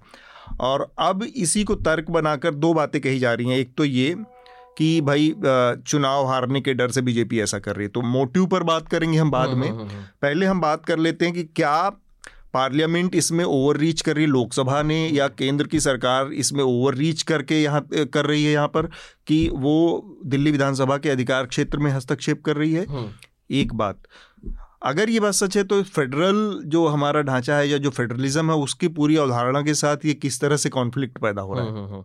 तो ये एक एक्चुअली एक कॉन्स्टिट्यूशनैलिटी पे जो डिबेट है वो काफ़ी टाइम से चल रही है और दिल्ली को लेकर स्पेशली ये चल रही है क्योंकि दिल्ली एक हाफ़ स्टेट है मतलब अगर आप सोचेंगे तो एक रीजनिंग ये है कि हमारी गवर्नमेंट सब यहाँ पे है प्राइम मिनिस्टर का घर यहाँ पे है केंद्र सरकार यहाँ पे तो उनका कह मतलब सेंटर की तरफ़ से कहना ये है कि क्योंकि ये इतना इम्पोर्टेंट एरिया है जो लैंड के पावर्स है और जो पुलिस के पावर्स है वो हमारे पास रहने चाहिए। तो एसेंशियली दिल्ली की जो स्टेट गवर्नमेंट चुन के आती है वो हेल्थ एजुकेशन एक्सेट्रा पे काम कर सकती है लेकिन पुलिस उनके हाथ में नहीं है और लैंड भी उनके हाथ में नहीं है। M C D on the other hand उनका तो ऑब्वियसली गार्बेज कलेक्शन और सिविक कम्युनिटीज़ पे काम होता है। हाँ। तो टेक्निकली अगर एक नॉर्मल स्टेट होता है यहाँ पे तो स्टेट गवर्नमेंट के अंदर म्यूनसिपालिटी आती है और new state government basically decide करती है कि वो म्यूनसिपालिटी पे कैसे चलेगा बजट क्या होगा डिवोल्यूशन क्या होगा? बट दिल्ली के इसमें ये हमेशा से एक ट्रिकी रहा है। जैसे आपने कहा कि 2011 में शीला दीक्षित बारह 12 जो, में, हाँ। अ, 2000 हाँ 2012 में जो शीला दीक्षित ने असेंबली में जो एक रेजोल्यूशन पास किया अब तब तो प्रेसिडेंट ने उसको असेंट दे दिया था प्रतिभा पाटिल ने। तो उसकी वजह से तीन भागों में स्प्लिट हो गया था। लेकिन अभी जो बयान दिए हैं जो अमित शाह ने जो बात की थी उसमें उन्होंने कहा कि वो गलत था। क्योंकि पहले से ही एमसीडी जो था वो यूनिफाइड जो स्ट्रक्चर था वो सेंटर के अंडर था। शीला दीक्षित ने चेंज करके वो स्टेट के अंडर लाया। अब वो रिवर्स करके वापस सेंटर की तरफ़ जा रहा है। हम्म। तो ये एक बहुत ही ट्रिकी सिचुएशन है और कोर्ट्स ने इसमें ज़्यादा कुछ वेन भी नहीं किया है तो ये एक है। मोटिव की बात इसके बाद हाँ। करते हैं हाँ। ठीक बात। अ, उमाशंकर शार्दुल आप लोग इस पर क्या कहना चाहेंगे? देखिए अरुण, ये विभाजन 2011-12 में हुआ था जैसे आपने बताया। अब ये उसे वापस ले रहे हैं और इनका कहना है कि निगम में अनियमितताएँ बढ़ गई हैं उनको रेवेन्यू नहीं जनरेट हो पा रहा है। एक चीज़ और और अमित शाह ने साफ़ साफ़ अलग ही कही कि भाई चूँकि दिल्ली सरकार इनके बजट पास करती है इसलिए वो रोड़े अटकाती है इसलिए भी इनका एकीकरण ज़रूरी है क्योंकि वो बजट लेने में आनाकानी करती है। और जब से आम आदमी पार्टी की सरकार दिल्ली में आई पिछले सात आठ सालों में तब से एक छोटा सा आंकड़ा मैं दे दूँ कि एमसीडी जो तीनों एमसीडी हैं इसमें कुल मिलाकर अब तक 230 के आसपास स्ट्राइक्स हो चुकी हैं। हम्म। और एक फिर आंकड़ा जोड़ दूँ वहाँ पे कि अभी जैसे नॉर्थ ईस्ट और साउथ का है तो नॉर्थ और ईस्ट का बजट डेफिसिट जो है वो 2000 करोड़ से ऊपर चला गया है और साउथ दिल्ली का 500 करोड़ के आसपास है। तो उनका कहना ये है कि साउथ दिल्ली एक कंपैरेटिवली रिच म्यूनसिपैलिटी है और यहाँ पे टैक्स ज़्यादा आता है। लेकिन ईस्ट और नॉर्थ में बहुत सारे अनरेगुलेटेड कॉलोनीज है और प्रॉपर्टी ओनर्स कम है वहाँ पर और प्रॉपर्टी टैक्स भी वहाँ से कम आता है। तो एसेंशियली अगर एक शहर को आपको चलाना होगा तो फिर आप ये तीन अलग अलग म्यूनसिपैलिटी के अलग अलग फिनेंशियल्स देख के आपको पता चल जाएगा कि कैसे मिसमैनेजमेंट uh, तो नहीं बोल सकते लेकिन एक स्ट्रक्चरल प्रॉब्लम बन जाता है फिर। ठीक बात। शार्दुल? जी जैसा आप लोगों ने बताया तनख्वाहों में बहुत लटका बन रहा है। बहुत ज़्यादा लटकी हैं जिसकी वजह से प्रदर्शन हुए हैं हड़तालें हुई हैं। और रिटायरमेंट सेवाओं में भी कंप्लेंट आई है नगर निगम के कर्मचारियों की तरफ़ से। तो इसकी वजह से वो ये कह रहे हैं बिल ला रहे हैं। लेकिन इसके साथ साथ केंद्र सारी सीटें निर्धारित करने का अधिकार अपने पास रख रहा है। सीट। घटा के उन्होंने ढाई सौ कर दी है। अच्छा इलाकों का सीमांकन जो है डिलिमिटेशन वो भी अपने पास रख लिया है। और कमिश्नर जो होगा उसकी तनख्वाह डिलिमिटेशन का निर्णय सब उसके पास होगा। तो ये कंट्रोल अपने हाथ में लेने वाली ही बात है। लेकिन मेरा व्यक्तिगत रूप पे ऐसा मानना ये होना अच्छा है बजाय बटने के। एक चीज़ और जिसका ज़िक्र मेघनाथ ने किया ज़मीन का भवन निर्माण और बिल्डिंग रेगुलेशन। आप देखिए सेंट्रल विस्टा के चक्कर में ये काफ़ी सारा कंप्लेंट आया था। अल्पना ने न्यूज़ लॉन्ड्री के लिए आर्टिकल हम्म। भी बहुत अच्छी सीरीज़ की है। अब वो भी एमसीडी के उसी कमिश्नर के हाथ में हो जाएगा। लोकल निकाय के जो निदेशक होते हैं वो हर म्यूनसिपैलिटी के अलग अलग थे जो सरकार से कोऑर्डिनेशन बनाते थे वो पद बिल्कुल खत्म कर दिया। तो ये राजनीतिक पोस्टिंग भी चली गई। एक चीज़ शार्दुल सेंट्रल विस्टा इनके एमसीडी के हाथ में कैसे चली जाएगी? वो आई थिंक कुछ तो भी कॉन्फ्लिक्ट हुआ था कि जो मास्टर प्लान जो चेंज नहीं, करना था एनडीएमसी एनडीएमसी का मास्टर प्लान अलग है एनडीएमसी टोटली अलग है एमसीडी इन तीनों बॉडीज से। नहीं नहीं लेकिन एक बेसिकली एक आई थिंक लॉ ये कहता है मतलब अल्पना के जितना मुझे याद है उन्होंने कहा था कि एमसीडी का जो रेजोल्यूशन पास करना पड़ता है उनको वो अप्रूव करने के लिए वो लिया नहीं गया था सेंट्रल विस्टा के हाँ. केस में। दैट वाज हर ऑब्जेक्शन कि एमसीडी को कंसल्ट भी नहीं किया। कि मास्टर प्लान चेंज कर रहे हो आप लैंड यूज़ रेगुलेशन चेंज कर रहे हो लेकिन आपने उनको कंसल्ट नहीं किया या फिर उनका फीडबैक नहीं लिया इस पर और वो लॉ कहता है कि करना है ये पर वो नहीं किया। वो वो पॉइंट था। जी तो अब ये सब एकदम केंद्रीय हो जाएगा एक व्यक्ति के हाथ में हो जाएगा। और वो जो निदेशक था डायरेक्टर कंसल्टेशन का सरकार और निगम के बीच का वो पद भी खत्म कर दिया। तो इसमें राजनीतिक पहलू तो है लेकिन अगर आप देखें कि अगर शहर का एक हिस्सा ज़्यादा प्रभुत्व वाला है ज़्यादा पैसे वाला है और दूसरा हिस्सा अगर सफ़र कर रहा है। तो मुझे लगता है कि केंद्रीकरण यहाँ पे ठीक है। फिर दूसरा ये मॉडल दुनिया के सारे बड़े मेट्रोज में अपनाया जाता है कि एक जगह से वो सारे जैसे न्यूयॉर्क का मेयर एक बड़ा पद है लंदन का मेयर एक बड़ा पद है उसकी इंटरनेशनल प्रोफ़ाइल होती है।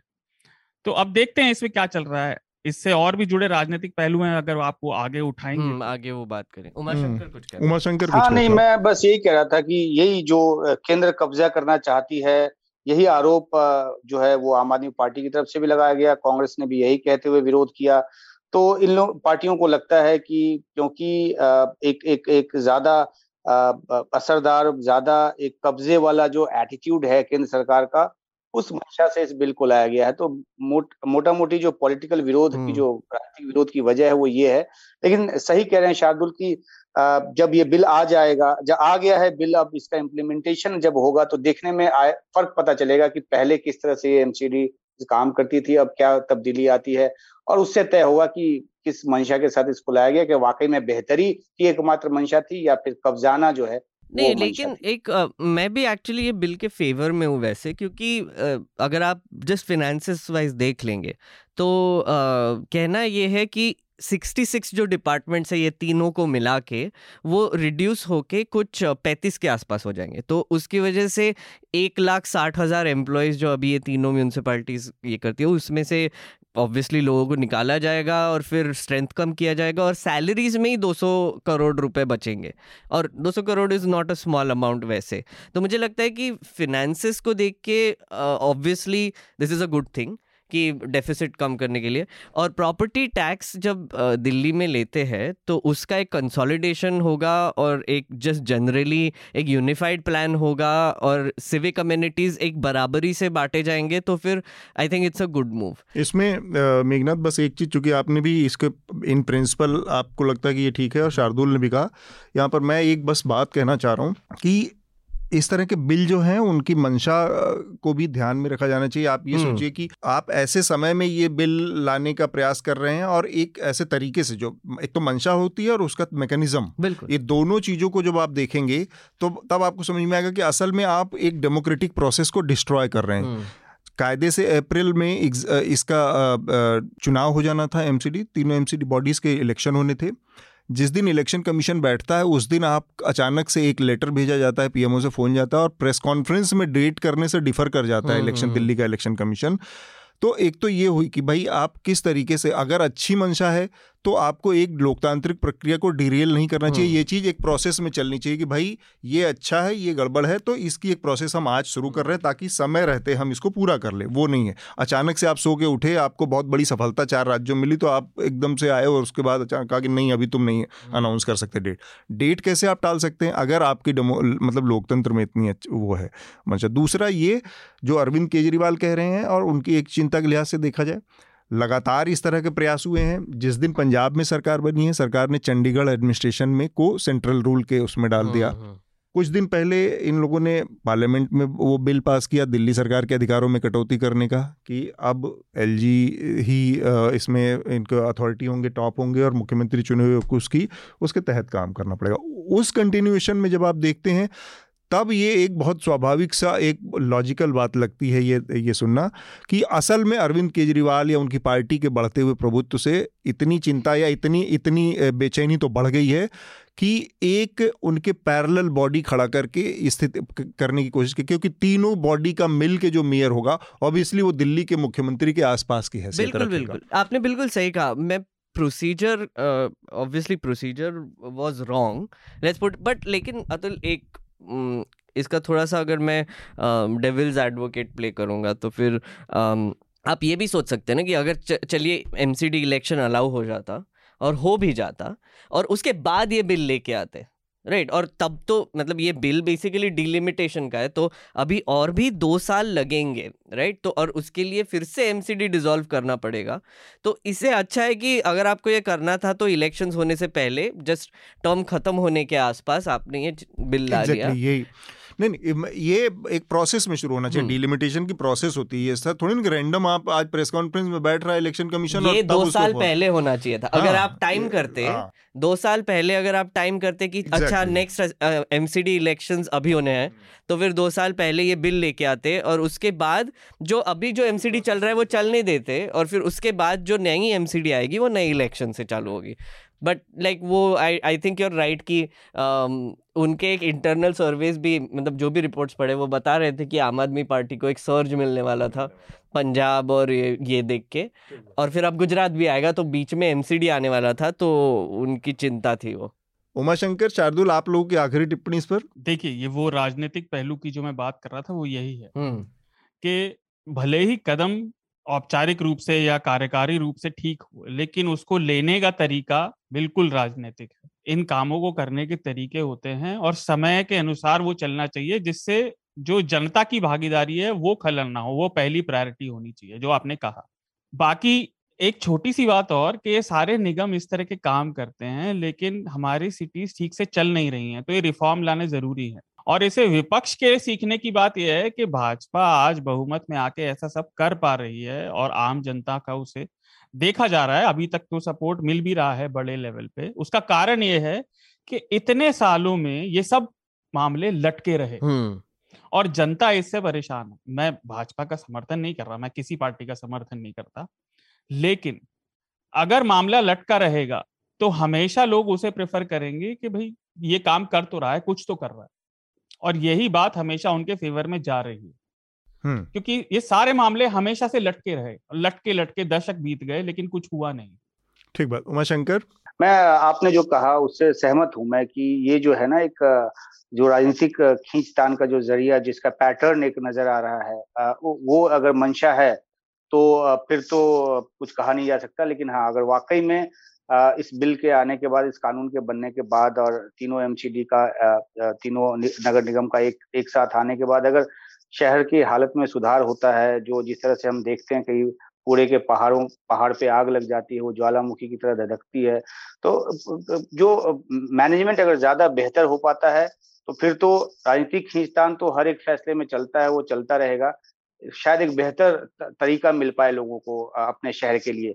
तो अब अब क्योंकि ये हो गया है संसद में पास हो गया है तो अब देखना है कि इसका इम्प्लीमेंटेशन क्या होता है और क्या कुछ बेहतर मिलता है। ठीक बात। हम अपने अगले विषय की तरफ़ बढ़ते हैं। उससे पहले मैं एक घटना हुई है उस पर थोड़ा सा बात कहना चाह रहा हूँ। अगर आप लोगों को भी लगे तो बहुत संक्षेप में आप लोग भी अपनी बात रखिएगा। पिछले रविवार की घटना है जब कई सारे पत्रकारों पर दिल्ली के बुराड़ी मैदान में एक सभा आयोजित की गई हिंदुत्व के नाम पर और धर्म संसद, हिंदू संसद के नाम से। और वहाँ पर पत्रकारों के साथ मारपीट की गई, उसमें दो पत्रकार न्यूज़ लॉन्ड्री के भी हमारे थे, रौनक भट्ट और शिवांगी सक्सेना। शिवांगी के साथ बदतमीजी की गई, अश्लीलताएँ की गई। उसके बाद काफ़ी गुस्सा देखने को मिला, कई सारे जो जर्नलिस्ट बॉडीज़ हैं प्रेस की उन लोगों ने भी अपनी तरफ़ से स्टेटमेंट जारी किए हैं और इससे जुड़ा एक प्रोटेस्ट भी आयोजित हुआ प्रेस क्लब में जो कि अभी पिछले बुधवार को आयोजित हुआ था और काफ़ी बड़ी संख्या में पत्रकारों ने वहाँ पर आकर अपना एक सॉलिडरिटी जताई है। पूरे देश में इस तरह की घटनाएँ एक मतलब दूसरे बड़ी चिंता का इशारा है। आप देखिए बलिया में जिस तरह से आ, वो नकल के नाम पर अंग्रेज़ी का जो पत्र था परीक्षा का वो लीक हो गया और उसको उजागर करने वाले पत्रकारों को जेल में डाल गया। उससे भी बड़ा खतरनाक एक फ़ोटो मध्य प्रदेश के सीधी ज़िले से आया है कल जिसमें एक पत्रकार कुछ पत्रकार और कुछ और लोग हैं कुछ यूट्यूबर हैं इंडिपेंडेंट लोगों को नंगा करके थाने में खड़ा कर रखा गया और उनका दावा है कि उनको 18 घंटे तक थाने में उस तरह से रखा गया। और फ़ोटो खींच और उनकी फ़ोटो खींच के वायरल की गई। तो पत्रकारिता के लिहाज से इतनी बुरी स्थिति है यहाँ पर और आ, सबसे बड़ी जो चिंता है कि मतलब जर्नलिस्ट आप इंडिविजुअल तरीके से देखें तो बहुत ज़्यादा सिक्योर्ड उस तरह के कोई आ, लोग नहीं हैं। उनको कोई कानूनी संरक्षण उस तरह का नहीं मिला हुआ है और अगर कानून ही उनके पीछे पड़ जाए तो बड़ी दिक्कत है ये ऐसा हाई टाइम है जहाँ पर कम से कम अदालतों को हस्तक्षेप करना चाहिए शीर्ष अदालतों को किसी हाई कोर्ट को या फिर सुप्रीम कोर्ट को जहाँ से कुछ ऐसे आ, कुछ रूल्स या कुछ ऐसे गाइडलाइंस निकलें कि पत्रकारों के कामकाज में उनकी सुरक्षा में और मतलब सुरक्षित तरीके से काम करने का एक भरोसा पैदा हो ऐसा वातावरण बनाने में का ये बहुत हाई टाइम है। मेघनाथ आप अपनी बात कहें शार्दुल और उमाशंकर मैं इसमें हाँ। पहले टिप्पणी करना चाहूँगा। हाँ। आपकी अच्छी विशफुल थिंकिंग है अतुल की एक ऐसा माहौल और ऐसा कानून बनाया जाए जिसमें पत्रकारों की सुरक्षा हो। मेरा कहना यह है कि एक सतत तरीके से एक बहुत ही आ, सोची समझी रणनीति के तहत ये सारी चीज़ें हो रही है। मैं इसको वन ऑफ़ द केस नहीं मानता। आपने तमाम घटनाओं का ज़िक्र किया चाहे बलिया का हो या मध्य प्रदेश का हो। या आपने बुराड़ी का ज़िक्र किया। मैं ये फील करता हूँ कि एक सतत कोशिश इस बात को लेकर है कि जो हमको, जो हमारी आलोचना करते हैं या जो हमारी बातों को हमारी तरह से पेश नहीं करते हैं, उनको बोलने का कोई हक ही नहीं है, उनको पत्रकारिता करने का हक ही नहीं है, वो पत्रकार ही नहीं है और इन सब का मुँह किसी न किसी तरह से बंद करना है। चाहे वो पिटाई के ज़रिए हो, नंगा करने के ज़रिए हो ट्रोल करने के ज़रिए हो। ट्रोलिंग भी एक बड़ा टूल बन के उभरा है कि आप कुछ भी लिखेंगे तो आपके पीछे आपको अगर वो नहीं पसंद करते हैं तो आपको खदेड़ के वो, उस पर आपको ड्रैग डाउन करने की कोशिश करेंगे। और यही वजह है कि, अब देखिए सोशल मीडिया दो धारी तलवार है इससे बहुत सारी जो निगेटिव और बहुत सारी प्रोपोगेंडा की चीज़ें आती है तो एक टूल बना है जिसमें कि वो बलिया के पत्रकार भी अपनी आवाज़ को आवाज़ दे रहे हैं और वो वायरल होता है और तब जाकर आ, मामला संज्ञान में आता है मेन स्ट्रीम मीडिया के। और आ, आ, आप देखिए कि कई सारे ऐसे वीडियोज़ आते हैं और जब वो ट्विटर जैसे माध्यम प्लेटफॉर्म पे वो वायरल होता है तो उसके बाद पुलिस जाके उसमें कार्रवाई करने की बात होती है। तो एक सतत कोशिश है इस बात को लेकर कि इनको इतना डरा दो कि कोई कुछ बोले ना लिखे ना हमारी मर्ज़ी के खिलाफ या हमारी हमारी लाइन को टो करे। और दूसरी अहम बात है, ये किससे डिस्ट्रैक्शन होता है? देखिए, जो स्पेस आज की तारीख में सोशल मीडिया पे पेट्रोल की महँगाई या गैस की महँगाई पे जाना चाहिए, उसका एक बड़ा हिस्सा चला जाता है पत्रकारों को अपने आप को डिफेंड करने के लिए, अपनी आवाज़ उठाने के लिए, पुलिस को कार्रवाई के लिए कहने के लिए सरकार को घेरने के लिए। तो एक एनर्जी जो है, वो दूसरी तरफ़ डाइवर्ट हो जाती है और इससे जो सत्ता प्रतिष्ठान है, उसको एक मदद मिलती है कि डिस्ट्रैक्शन हो गया मूल मुद्दे से जो बात है जो फोकस है वो वो थोड़ा भटक जाता है और एक नया मुद्दा सामने आ जाता है। तो मोटे तौर पे मैं ये पैटर्न देखता हूँ इस तरह की घटनाओं के पीछे। ठीक है मेघनाथ। एक इम्प्यूनिटी का माहौल है राइट और एक वो प्रेस कॉन्फ्रेंस का हमने भी एक वीडियो डाला है, वो ज़रूर देखिए, वहाँ पर परंजय गुहा ठाकुर ठाकुरता एक बहुत ही अहम बात कहते हैं कि आप सोचते हो कि ये आपको बेसिकली ये इंटॉलरेंट है, लेकिन ये इंटॉलरेंस नहीं है, ये रिवेंज की मेंटालिटी से आते हैं। ये आपको खदेड़ने की मेंटालिटी से आते हैं कि जैसे उमाशंकर ने कहा कि अगर आप कुछ भी उनके खिलाफ बोलेंगे या फिर आप कुछ भी चांस होगा कि आप मज़ाक उड़ाएँगे या फिर कोई जोक बोलेंगे जो आप कभी आपने बोला भी नहीं तो आपको एक तो जेल डाल देंगे, नहीं तो फिर एक मॉब आके आपको पीट देगा। तो एक तरीके एक तरीके से मुझे लगता है कि जो भी थोड़े बहुत आवाज़ें हैं, जो एक्चुअली अभी भी करेजियस है, जो भी बात कर रहे हैं क्रिटिसाइज कर रहे हैं और खुल के कर रहे हैं, उनको किस तरह से बंद किया जाए और किस तरह से उनको डरा के, धमका के चुप किया जाए ये पूरा एक बेसिकली एक प्रोजेक्ट चल रहा है। जैसे ये हम अगर आइसोलेटेड इंसिडेंट्स देखेंगे तो श्योर लेकिन अगर आप एक पैटर्न की तरह देखेंगे जैसे धर्म संसद राइट धर्म संसद होता है, वहाँ पर पुलिस का प्रेजेंस था। अभी एक आया वीडियो आया गुजरात से, जहाँ पर एक मस्जिद के बाहर मुस्लिम औरतों का गैंग रेप करने की, बलात्कार करने की बातें हो रही है वहाँ पे, और माइक से, और वहाँ पर पुलिस मैन दिखाई दे रहे हैं आपको वहाँ पे घूमते हुए इधर उधर घूमते हुए। सीतापुर की बात है आई थिंक तो ऐसे सिचुएशन में क्या पुलिस ने ये रोकना नहीं चाहिए? मतलब वहीं पे बाजू में खड़े आप वीडियो में दिख रहे हैं।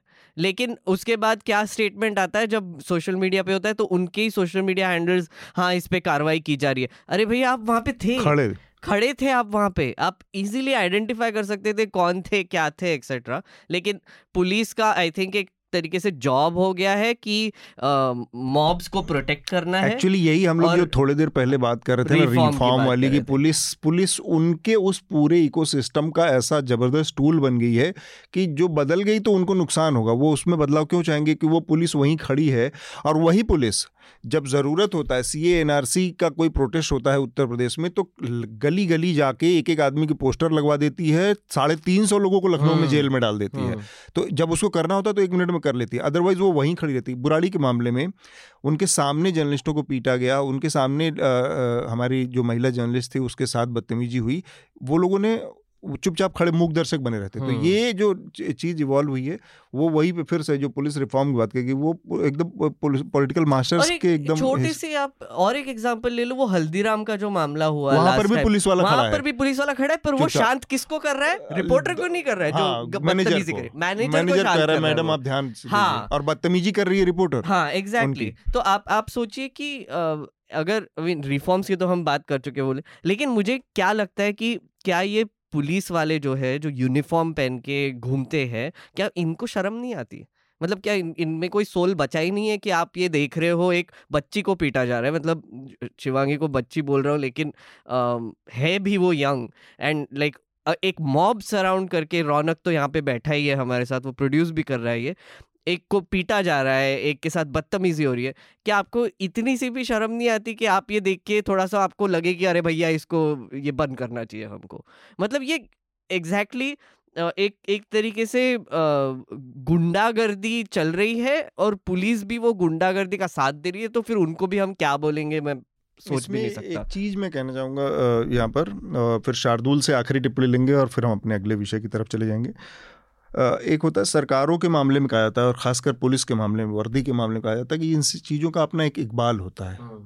ये अपने इकबाल से चलती हैं अगर इकबाल ख़त्म हो जाए एक बार यानी आपके अंदर का भरोसा या अपना स्वाभिमान जो होता है वो ख़त्म हो जाए फिर पुलिस पिछले तीन चार सालों में अलहदा मौक़ों पर आप देखेंगे पुलिस के अंदर से अपनी वर्दी का वो इकबाल ख़त्म हो चुका है आप दिल्ली दंगों को देखिए हम्म। पुलिस सीसीटीवी कैमरे तोड़ते हुए दिखेगी आप आप देख लीजिए कि पुलिस साइड में खड़ी है और उसके ठीक बगल से लोग पत्थर मार रहे हैं गोली तक चला रहे हैं। पुलिस, पुलिस के मौजूद पत्थर। तो वो जो इकबाल एक बार ख़त्म हो जाए ना, आपके अंदर का अपने अपने वर्दी के लिए या अपने अपने काम के लिए या अपने संस्थान के लिए स्वाभिमान ख़त्म हो जाए, वो वो दशा से पुलिस गुजर रही और ये अक्रॉस द स्टेट किसी एक राज्य की बात नहीं है। ये अक्रॉस द स्टेट दिखने को मिल रहा है। शार्दुल, आप अपनी बात थोड़ा रखिए इस पर संक्षेप में, जो जर्नलिस्टों के साथ लगातार पूरे देश में हो रहा है। जी एक केवल अपनी बात रखने से पहले याद देना चाहूँगा। इसमें एक हमने मिस कर दिया। मुजफ्फरनगर में जो रात को मुसलमान बस्ती पे हमला किया था पुलिस वालों ने। वो एक बहुत बड़ी घटना थी। घर में घुस के वृद्धों को महिलाओं को घर के अंदर तोड़ फोड़ और सीसीटीवी कैमरे भी तोड़े थे सी एनआरसी के प्रदर्शन के समय। अच्छा। उसके बाद उसके बाद ही वो बुलडोजर बाबा वाला चला था आई थिंक राइट वो बाद में थोड़ा आया पर ये हुआ था जब वो हम्म, प्रदर्शन हम्म। दबाने की वो कोशिश कर रहे थे। हम्म। अच्छा तो देखिए रिपोर्टर्स के बारे में भारत सरकार की ओर से पहले ही रिपोर्टर्स विदाउट ऑर्डर्स की रैंकिंग को खारिज कर दिया गया कि ये तो पक्षपाती है। और इस सब के पीछे की भावना क्या है? सवाल पूछे जाने को अपमान मानना। हम्म। ये एक बहुत भारतीय लक्षण है चाहे आप हम परिवार से लेकर समाज के हर धड़े में। भावना यही है कि आपने सवाल पूछा कैसे? आप तो बेइज्जती कर रहे हैं। जबकि ये ज़रूरी नहीं है। जो भी सत्ता में है उससे सवाल पूछे जाना आवश्यक है। भाई आपके पास सारी ताकत है। कम से कम बताइए तो कि आप जो भी कदम उठा रहे हैं वो क्यों उठा रहे हैं? आपकी अकाउंटेबिलिटी जनता के प्रति है पार्टी के प्रति थोड़ी है। और जो ये ट्रोल करने का और घेर के मारने का और जो हमारे रिपोर्टर्स के साथ हुआ वो तो पर भावना को अगर हम अलग रख के भी देखें जो हमारी व्यक्तिगत है अपने रिपोर्टर्स को लेकर एक हुजूम को मोबिलाइज करके ये इन के इन प्रकार कैसे भी दमन एक नीति बन गई है। अब सवाल यह है कि क्या इस नीति से अच्छे लोग सिस्टम में उभरेंगे? नहीं उभरेंगे। और वही लोग उभरेंगे जो नंबर एक चापलूसी में नंबर एक में विश्वास रखते होंगे चाटुकारिता में और नंबर दो जिनकी समाज के और सामाजिक जो व्यवस्थाएँ हैं जनतांत्रिक उनके प्रति कोई इज़्ज़त नहीं होगी। इसी तरह के लोग इस व्यवस्था से ऊपर आएँगे। आपने जो हल्दीराम वाला एग्ज़ाम्पल देखिए अब विडम्बना देखिए हल्दीराम का हेड ऑफ़िस नागपुर में है। भाई आप स्टोर हम्म। मैनेजर से क्यों हम्म। पूछ रहे हैं? और उनके तो नाम में राम है। बड़ी विडम्बना हल्दी और राम। भाई तुम्हें अगर पूछना ही है सही में सुदर्शन टीवी को तो तुम्हें नागपुर में एक्सेस मिल जाएगी। तुम जाओ ना। और उन्हें रिपोर्टर भी नहीं मानता मैं तो वो रिपोर्टर थोड़े ही है ये ये रैबल राउजर है। हम्म। इनका काम केवल भड़काना है जनता को और कुछ नहीं है। और ये सीधा सीधा इकोनॉमिक सेग्रीगेशन है। ठीक है शारदुल हम अपने आखिरी जल्दी से इस पर आखिरी जो हमारा विषय है उस पर चर्चा करेंगे और फिर चर्चा को रिकमेंडेशन के साथ समाप्त करेंगे। दक्षिण दिल्ली के जो मेयर हैं उन्होंने एक आदेश जारी किया और उसके बाद काफ़ी उनकी लानत मलानत भी हुई लेकिन उन्होंने फैसले को अपने जारी रखा है कि दक्षिण दिल्ली में नवरात्रों में हम्म। मीट की दुकानें बंद रहेंगी अच्छा उनका तर्क यह है कि निन्यानवे परसेंट लोग इस दौरान लहसुन प्याज भी नहीं खाते और बाकी चीज़ों को तो आप भूल ही जाइए। तो ऐसे लोगों की भावनाओं का सम्मान करना चाहिए। अच्छा भावनाओं को सम्मान करने का काम सरकार का नहीं। सरकार का काम है कि जब शिकायत कोई अगर पहुँच जाए वो भी अथॉरिटी नहीं है उस तरह की। दिल्ली का मेयर म्यूनिसिपल कॉरपोरेशन का मेयर इस तरह की अथॉरिटी नहीं कि वो भावनाओं के सम्मान का काम करे। उसके लिए लोग पुलिस के पास जा सकते हैं कि भाई हम्म। मेरी भावना आहत हुई है मैं एफआईआर दर्ज कराऊँ। तो इस हवा हवाई एक सर्वे जिसमें निन्यानवे परसेंट का आंकड़ा उनका था के आधार पर उन्होंने कह दिया कि अब यहाँ पर नवरात्रों में मांस नहीं बिकेगा। ये कर दिया। अब आप देखिए कि ये जो इस तरह की चीज़ें होती हैं, इस तरह के लोग जो होते हैं कि अचानक से इनको लगता है कि जो माहौल है इसका फ़ायदा उठा लिया जाए, कि ऐसे ही लोगों की चूँकि बन आई है और जो पॉलिटिकल क्लास है उसको ऐसे लोग पसंद आ रहे हैं तो उनको भी लगा कि मैं भी अपने पॉइंट बना लेता हूँ।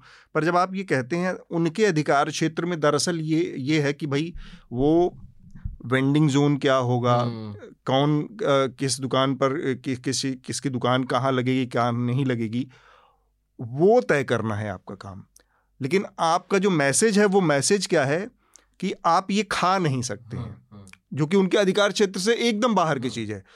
Delhi south Delhi municipal corporation के चेयरमैन की क्या हैसियत है कि वो किसी को खाने पीने पर रोक ले कि क्या खाना है क्या नहीं? लेकिन तुम उनकी दुकानों को टारगेट कर रहे हो।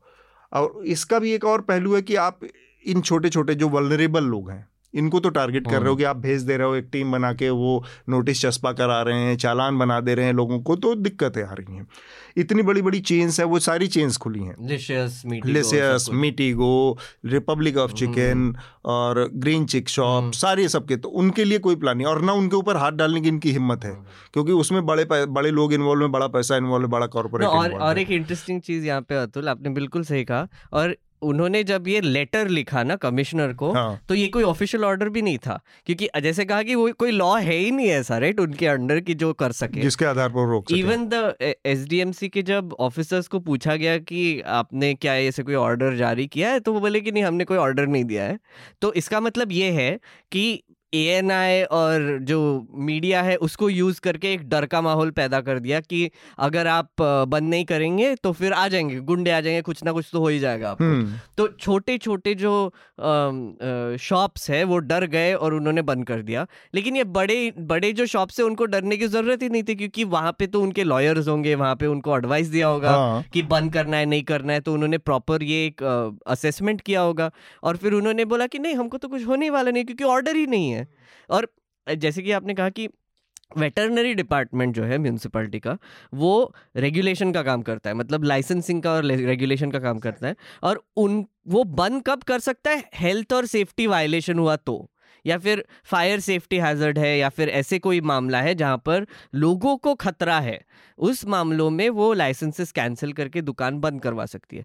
लेकिन फेस्टिवल के टाइम पे आपको खाना नहीं है इसके इस पे तो कोई लॉ है नहीं मेरे हिसाब से। ठीक बात। उमा शंकर आप अपनी बात रखें।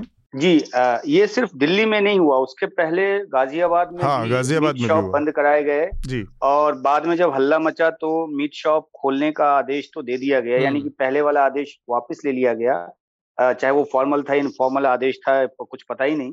लेकिन उसके बाद जो है कई शॉपकीपर्स ये शिकायत करते मिले कि ऑर्डर तो वापस हो गया है लेकिन पुलिस वाले जो है वो ऑफ़ द रिकॉर्ड कहते हैं कि दुकान खोलना नहीं है और हम्म। गाजियाबाद के इलाके में बहुत सारी दुकानें अभी भी नहीं खुल रही हैं जो आ, मीट या चिकन जो जो कुछ भी वो बेचती हैं तो इसका इसका इसका भी दो पहलू है एक तो वो है पहले भी नवरात्र होते रहे हैं हम आ, हम मनाते रहे हैं लेकिन इस तरीके से ज़बरदस्ती मीट शॉप बंद कराना ये तो शिक्षा की बात है कि को, कौन किस हद तक मानता है। अब देखिए बिहार में जब दुर्गा पूजा होता है अक्टूबर में नवंबर में जब भी हो षष्ठी से तो बलि प्रदान होना शुरू होता है और लोग जो है वो बलि प्रदान जब जो किया जाता है जो बलि प्रदान करते हैं उसके बाद वो मटन खाते हैं। मटन खाते प्रसाद के तौर पे। बंगाल में खाया जाता है। तो ये स्वेच्छा की बात है लेकिन इसको भी इस तरीके से इस पे भी इस तरह से चोट की जा रही है इस तरह से हम्म। ज़बरदस्ती थोपी जा रही है तो एक तो जिनकी धार्मिक भावना है उस उस पे उस किसी को उससे गुरेज नहीं है कि आप मत खाइए लेकिन दूसरी तरफ़ जो जिनका रोज़गार इस पे टिका हुआ है वो सात दिन आठ दिन या दस दिन वो हाथ पे हाथ धरे बैठे रहने को मजबूर हैं हम्म। जो उनकी जो बिक्री है वैसे ही कम हो जाती है हम्म।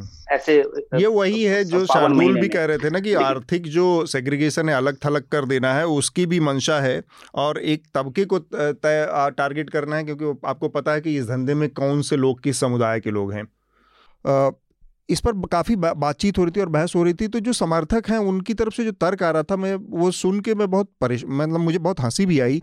उनका कहता इस्लामिक देशों में भी इस तरह के हाँ, कानून हैं। है ना कि उनके पास वो लोग पूरे दिन रमज़ान के महीने में।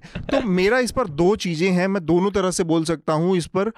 आपको अगर इस्लामिक देश ही बनना है तो फिर क्या रह गया यार तुमको अगर अगर यही हाँ। तुम्हारा ले दे के इतने सारे सत्तर साल की यात्रा में तुम्हारा यही था कि हम आ, इस्लामिक देश बन जाएँगे या कि कोई पर्टिकुलर अंधा ऐसा अंधा कुआँ बन जाएँगे जहाँ पर जाकर हमें सिर्फ़ और सिर्फ़ हमारे जो दिशा देने वाली हमको रास्ता दिखाने वाली ताकत होगी वो वो धर्म की वो किताबें होंगी या फिर तुम्हारे आज जहाँ पहुँच चुके हो मतलब तुम्हारी अपनी ज़िंदगी से कितने कॉन्ट्राडिक्शन है, तुम साइंस साइंस उस दौर में जी रहे हो जिसमें टेक्नोलॉजी का इतना हस्तक्षेप है, चौबीस घंटे मोबाइल का इस्तेमाल कर रहे हो, और सोच कहाँ पे है तुम्हारी अटकी हुई कि हमको इस्लामिक देशों में? हम्म। दूसरा अगर यही हम मान ले कि वहाँ पर नहीं होता है तो क्या इसी तर्क पे ये कहा जा सकता है कि मैं कहूँ कि डेनमार्क में गाय का मांस खाने की इजाज़त है? तो मतलब हम्म। ये तर्क क्या है कि पाकिस्तान में या सऊदी अरब में ये इसकी इजाज़त नहीं है तो हमारे यहाँ कंपैरिजन भी तो ऐसे ही स्टेट से होते हैं जो कि हमको पता है कि वहाँ पे प्रॉब्लम है। हाँ। मैं अभी दुबई जाके आया और दुबई में मैंने ये बहुत ऑब्ज़र्व किया। वहाँ पे तो ऑब्वियसली मुस्लिम मुस्लिम्स का देश है। एक तो बहुत मल्टीकल्चरल है। वहाँ पर मॉल में कोई भी मॉल में जाओ आप वहाँ पे ग्रोसरी स्टोर्स में एक पोर्क का सेक्शन है वहाँ पर। अलग है वहाँ पर एक बोर्ड लगा है नॉट फॉर मुस्लिम्स मतलब फॉर नॉन मुस्लिम्स तो अंदर जाके जो भी प्रोडक्ट्स से मुस्लिम्स का हम्म। धर्म भ्रष्ट होता है कोट एंड कोट या फिर जो भी है वो उधर रखे जाती है पॉर्क जैसी चीज़ें राइट लेकिन वहाँ पर कोई ऐसे जला नहीं रहा है कि भैया तुम इसको बंद करो ये सेक्शन बंद करो। रमज़ान था रमज़ान के टाइम पे भी खा रहे थे लोग। एग्जैक्टली एक एक और एक तर्क बताया जाता है कि रमज़ान के टाइम पे बाहर खाना नहीं बेचा जाता।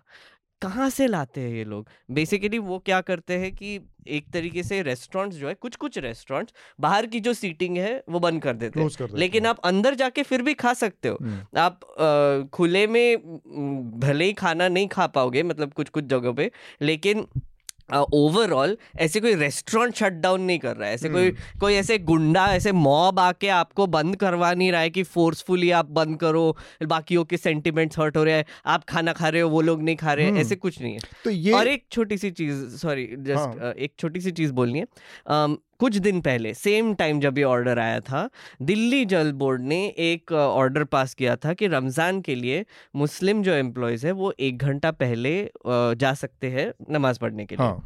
वो दो दिन बाद कैंसिल किया। क्यों? बीजेपी ने बोला कि आप अपीजमेंट कर रहे हो सेक्युलरिज्म रहना चाहिए और ये गलत है। और मज़े की बात है कि आम आदमी पार्टी कतई अपीसमेंट नहीं चाहती नहीं। करना। उसको लगता है अरे मैं तो तुमसे बड़ा हिंदू हूँ। लेकिन मुझे लगता है कि ये दिल्ली जल बोर्ड की तरफ़ से एक तरीके से गलत भी था क्योंकि आप ऐसे बेसिकली एक तरीके से अपीजमेंट ही बोल सकते हैं इसको। मुझे नहीं लगता कि ये करना चाहिए। लाइक like, अगर आप बोलोगे एम्प्लॉयज़ को कि एक घंटा पहले आ जाओ और फिर आप एक घंटा पहले जा सकते हो तो फिर वो आई थिंक इट्स फाइन लेकिन वो अलग बात है लेकिन पॉइंट ये है कि दो तरीके के ऑर्डर्स पास हुए सेम टाइम पे एक तो ये वाला नमाज़ वाला उसको अपोज करके खारिज कर दिया और ये नवरात्रि वाला कोट एंड कोट जो लेटर भेजा था ऑर्डर भेजा था जो भी था उसको आपने सपोर्ट करके बस चला दिया। मैं वही सोच रहा हूँ कि मतलब अगर आप ये कह रहे हैं आपका तर्क ये है कि फलाने जगह पे बैन है हम्म। उसमें तो हमारे यहाँ पे भी बैन होना चाहिए तो फलानी जगह पर बहुत सारी चीज़ों की इजाज़त है। जैसे मैंने कहा कि बीफ आ, बीफ का कहीं बहुत सारी जगहों पे। तो और हमारे देश में भी बहुत सारे इलाकों में हम्म। बीफ खाई जाती है। तो अगर वो लोग कहें कि हम खाएँगे तो आपका बीफ का सार्वजनिक उसका इजाज़त दे देंगे।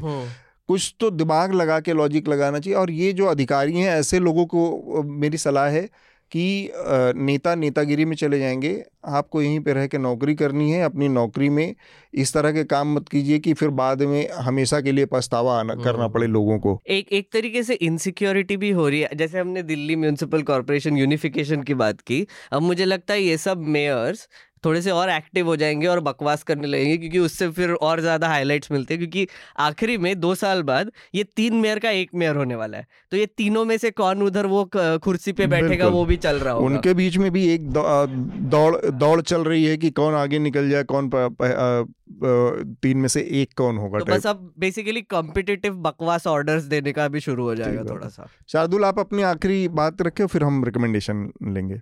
छोटी छोटी दो तीन बातें। लॉ तो छोड़ दीजिए मौलिक अधिकारों का हनन है खान पान में दखल देना।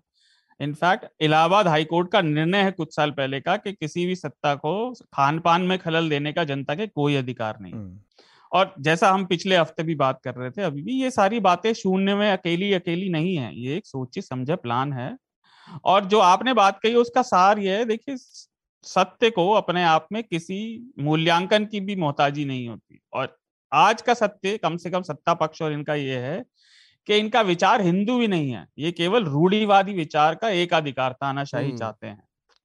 और अब ये सत्य छुपाए नहीं छुप रहा। भले ही भाजपा वाले सीनियर लोग कुछ भी बयान देते रहे उनका कार्डर कंट्रोल में नहीं है उनके क्योंकि उन्हें लगता है हमारा राज आ गया।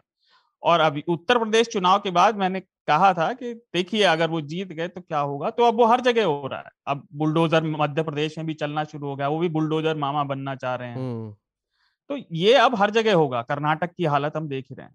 रही बात भावना की जिसका हम ज़िक्र कर रहे थे ये भावना क्या है? भावना से कोई तंत्र चलता है क्या? तो करोड़ों लोगों की अरबों भावनाएँ हैं कोई आदमी अकेली एक भावना से भी नहीं चलता कोई भी मनुष्य। इस समय मेरे मन में कुछ और भावना हो सकता है कल कुछ और। ये तो और इसमें भी भावनाओं में भी क्या है कि, कि ये किसी एक कम्युनिटी की भावना की बात हुई ना फिर हो सकता है कि मतलब हो सकता है क्या है ही है बहुत सी कम्युनिटी चाहती है कि वो खाएँ। हम्म, तो फिर आप कैसे ये तय करेंगे कि किसकी भावना, केवल इस आधार पर कि बहुसंख्यक की भावना? बहुसंख्यक की भावना, हम बहुसंख्यक, ना तो कोई धार्मिक आधार पर देश है, ना हमारा, हमारे देश को चलाने का एक सेकुलर संविधान है, वो सबको बराबरी का अधिकार देता है। तो ऐसी चीज़ों में घुसना एक बहुत जटिल बहस को शुरू करना है, जिसका कोई साफ़ साफ़ उत्तर आपके पास नहीं है। उसमें इतने कॉन्ट्रडिक्शन है, उसकी इतनी लेयर्स हैं कि उसके कोई जवाब किसी के पास नहीं है। नहीं, अतुल, मैं सही में मानता हूँ कि ये जटिल, छोड़ दीजिए, ये एक विश्व वृक्ष है। इसका बीज अगर आप बो देंगे तो ये फिर जो खड़ा होगा वो किसी भी सेकुलरिज्म भारत का जो सर्वदम संभाव वाला संविधान है मैं जल बोर्ड के निर्णय को गलत नहीं मानता भाई आप एक तो ये मेजोरिटी की भी बात नहीं है क्या सारे हिंदू ऐसा करते? हैं नहीं करते। ये केवल जो लोग उसको बिल्कुल कट्टरता से उन नियमों का व्रत का पालन करते हैं उन पे लागू होता है। और आपको नहीं खाना तो ना खाइए। ठीक बा तो रिकमेंडेशन की प्रक्रिया शुरू करने से पहले हमारे पास कुछ लेटर्स हैं, उनको पढ़ लेते हैं उसके बाद फिर हम रिकमेंडेशन में जाएँगे। दो लेटर्स हैं। तो हम एक्चुअली लेटर्स जो है वो डिस्कॉर्ड से और हमारे ईमेल से लेते हैं। मैं बताऊँगा ईमेल कहाँ करना है, पर पहले लेटर्स पढ़ लेते हैं।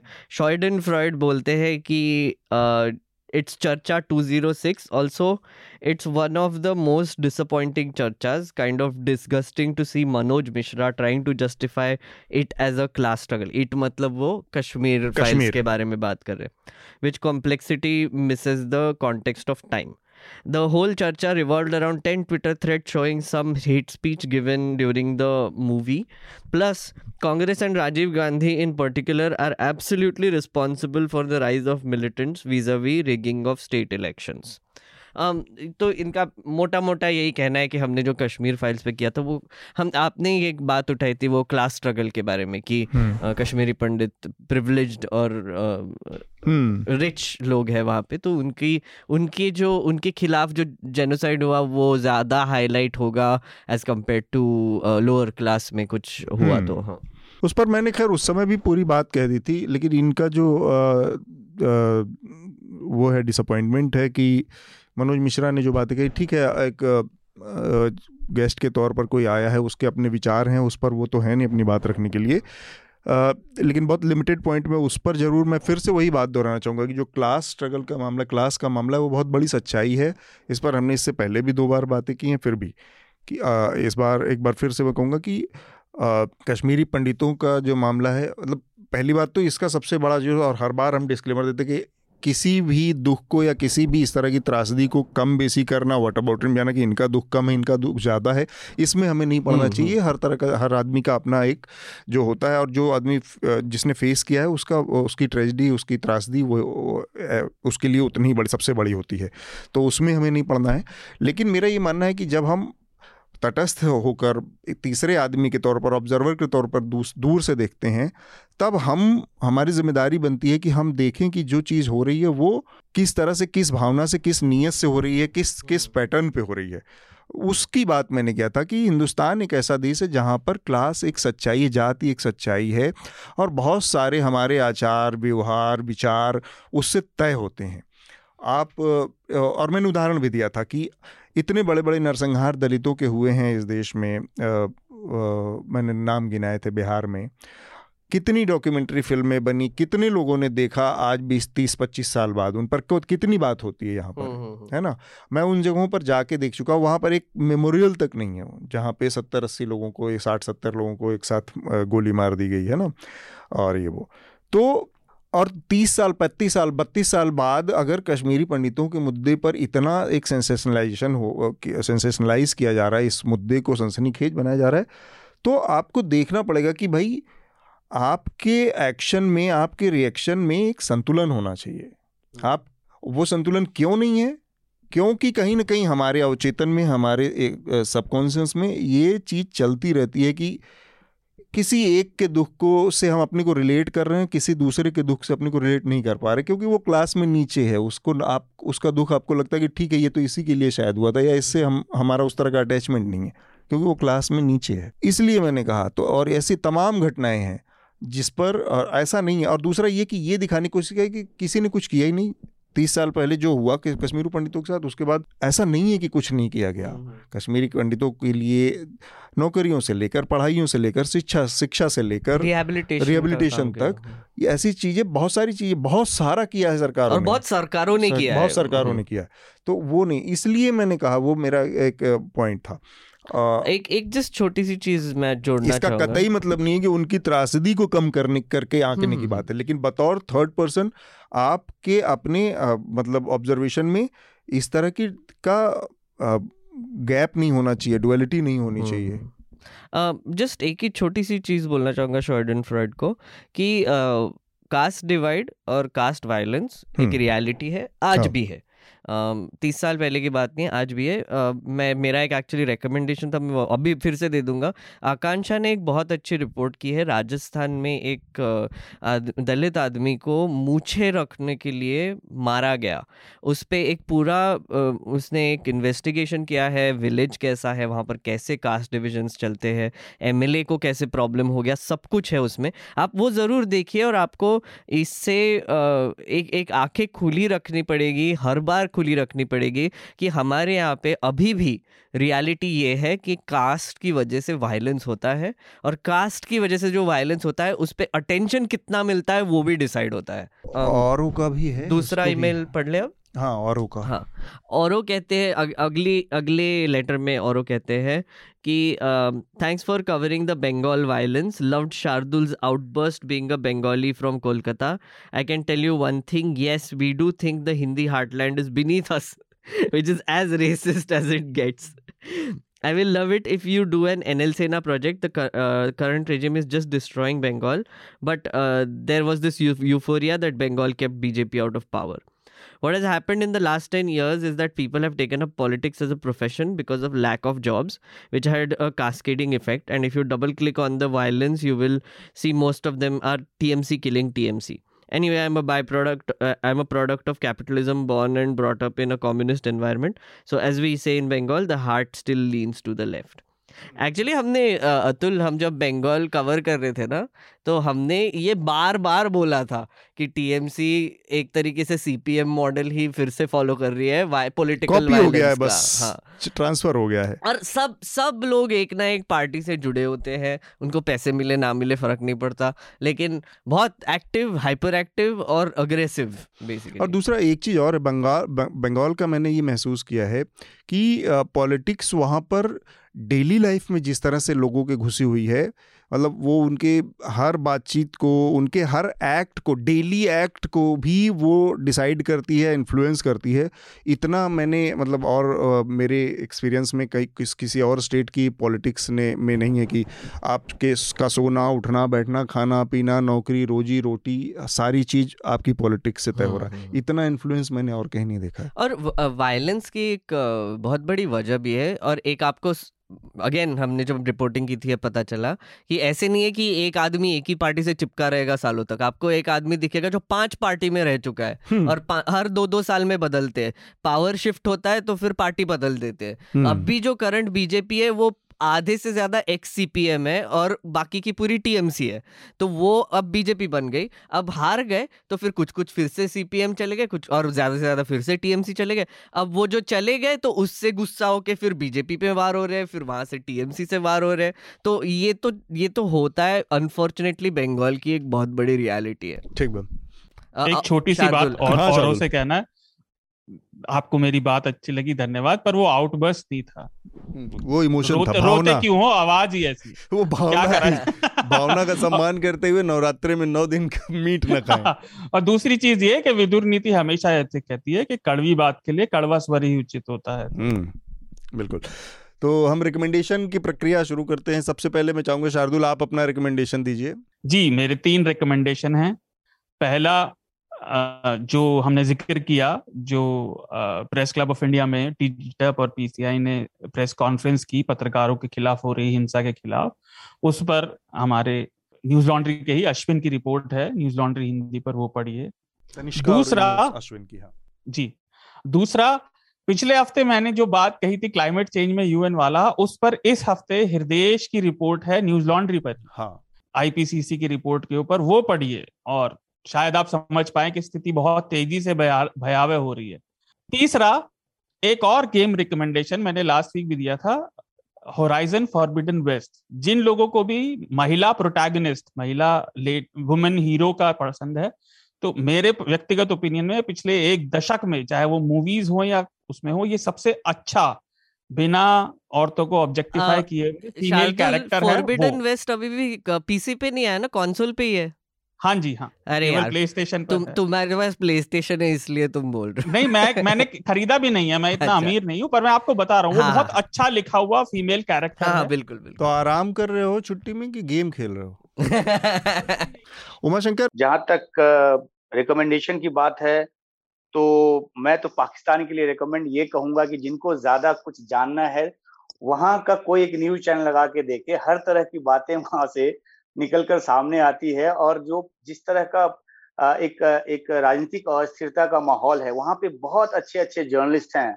मैं इस बात को दोबारा कह रहा हूँ कि वहाँ बहुत अच्छे अच्छे जर्नलिस्ट हैं जो अपनी सत्ता के खिलाफ अपनी जो सत्ता की जो आ, आ, उन उनकी जो जबरदस्तियाँ हैं उनके खिलाफ बहुत मज़बूत तरीके से अपनी हम्म। आवाज़ रख रहे हैं।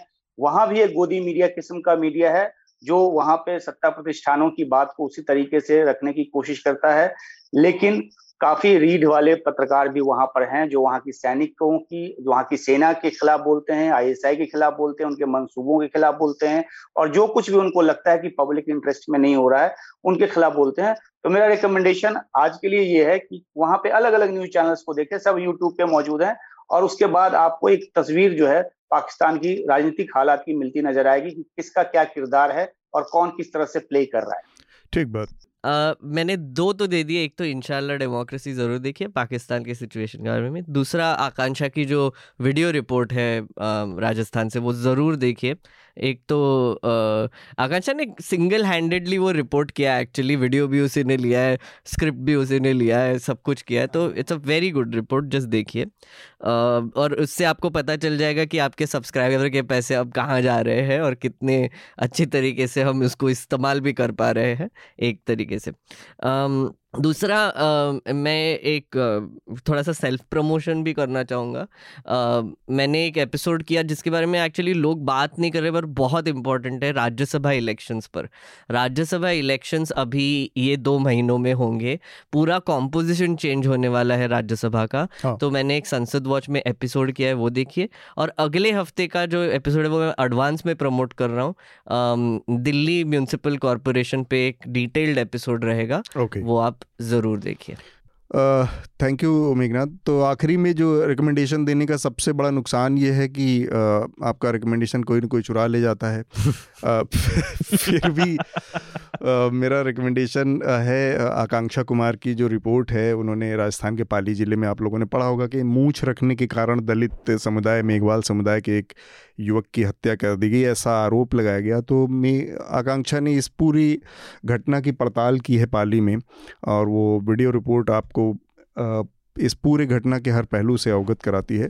तो ये रिपोर्ट है। इसके अलावा चूँकि हमने दो तीन बार बात कर ली पिछले एक हफ़्ते में क्लास और स्ट्रगल और इन सब चीज़ों की तो मैं एक बार फिर से चाहूँगा कि वो बहुत एक पुस्तिका है नोट पतली सी जो बहुत दुनिया भर में मशहूर है एनाइलेशन ऑफ़ कास्ट करके हाँ। अंबेडकर के की जो के जो भाषण का संकलन है बेसिकली वो भाषण जो वो दे नहीं पाए। तो एनाइलेशन ऑफ़ कास्ट फिर से पढ़िए मैं चाहूँगा उन्होंने उसको फिर से उस क्लास के उस उसके ज़रूरत को क्यों रेखांकित किया था कैसे रेखांकित किया क्यों ज़रूरी था। ये दो मेरे रिकमेंडेशन हैं। इसके साथ ही हम अपनी आज की चर्चा को यहाँ पर रोकेंगे। आप सबका बहुत बहुत धन्यवाद उमा शंकर मेघनाथ शार्दुल आप सबको बहुत बहुत शुक्रिया। Thank you thank you ji शुक्रिया शुक्रिया मुझे बुलाने के लिए। न्यूज़ लॉन्ड्री के सभी पॉडकास्ट ट्विटर आई और दूसरे पॉडकास्ट प्लेटफॉर्म पे उपलब्ध हैं। खबरों को विज्ञापन के दबाव से आज़ाद रखें। न्यूज़ लॉन्ड्री को सब्सक्राइब करें।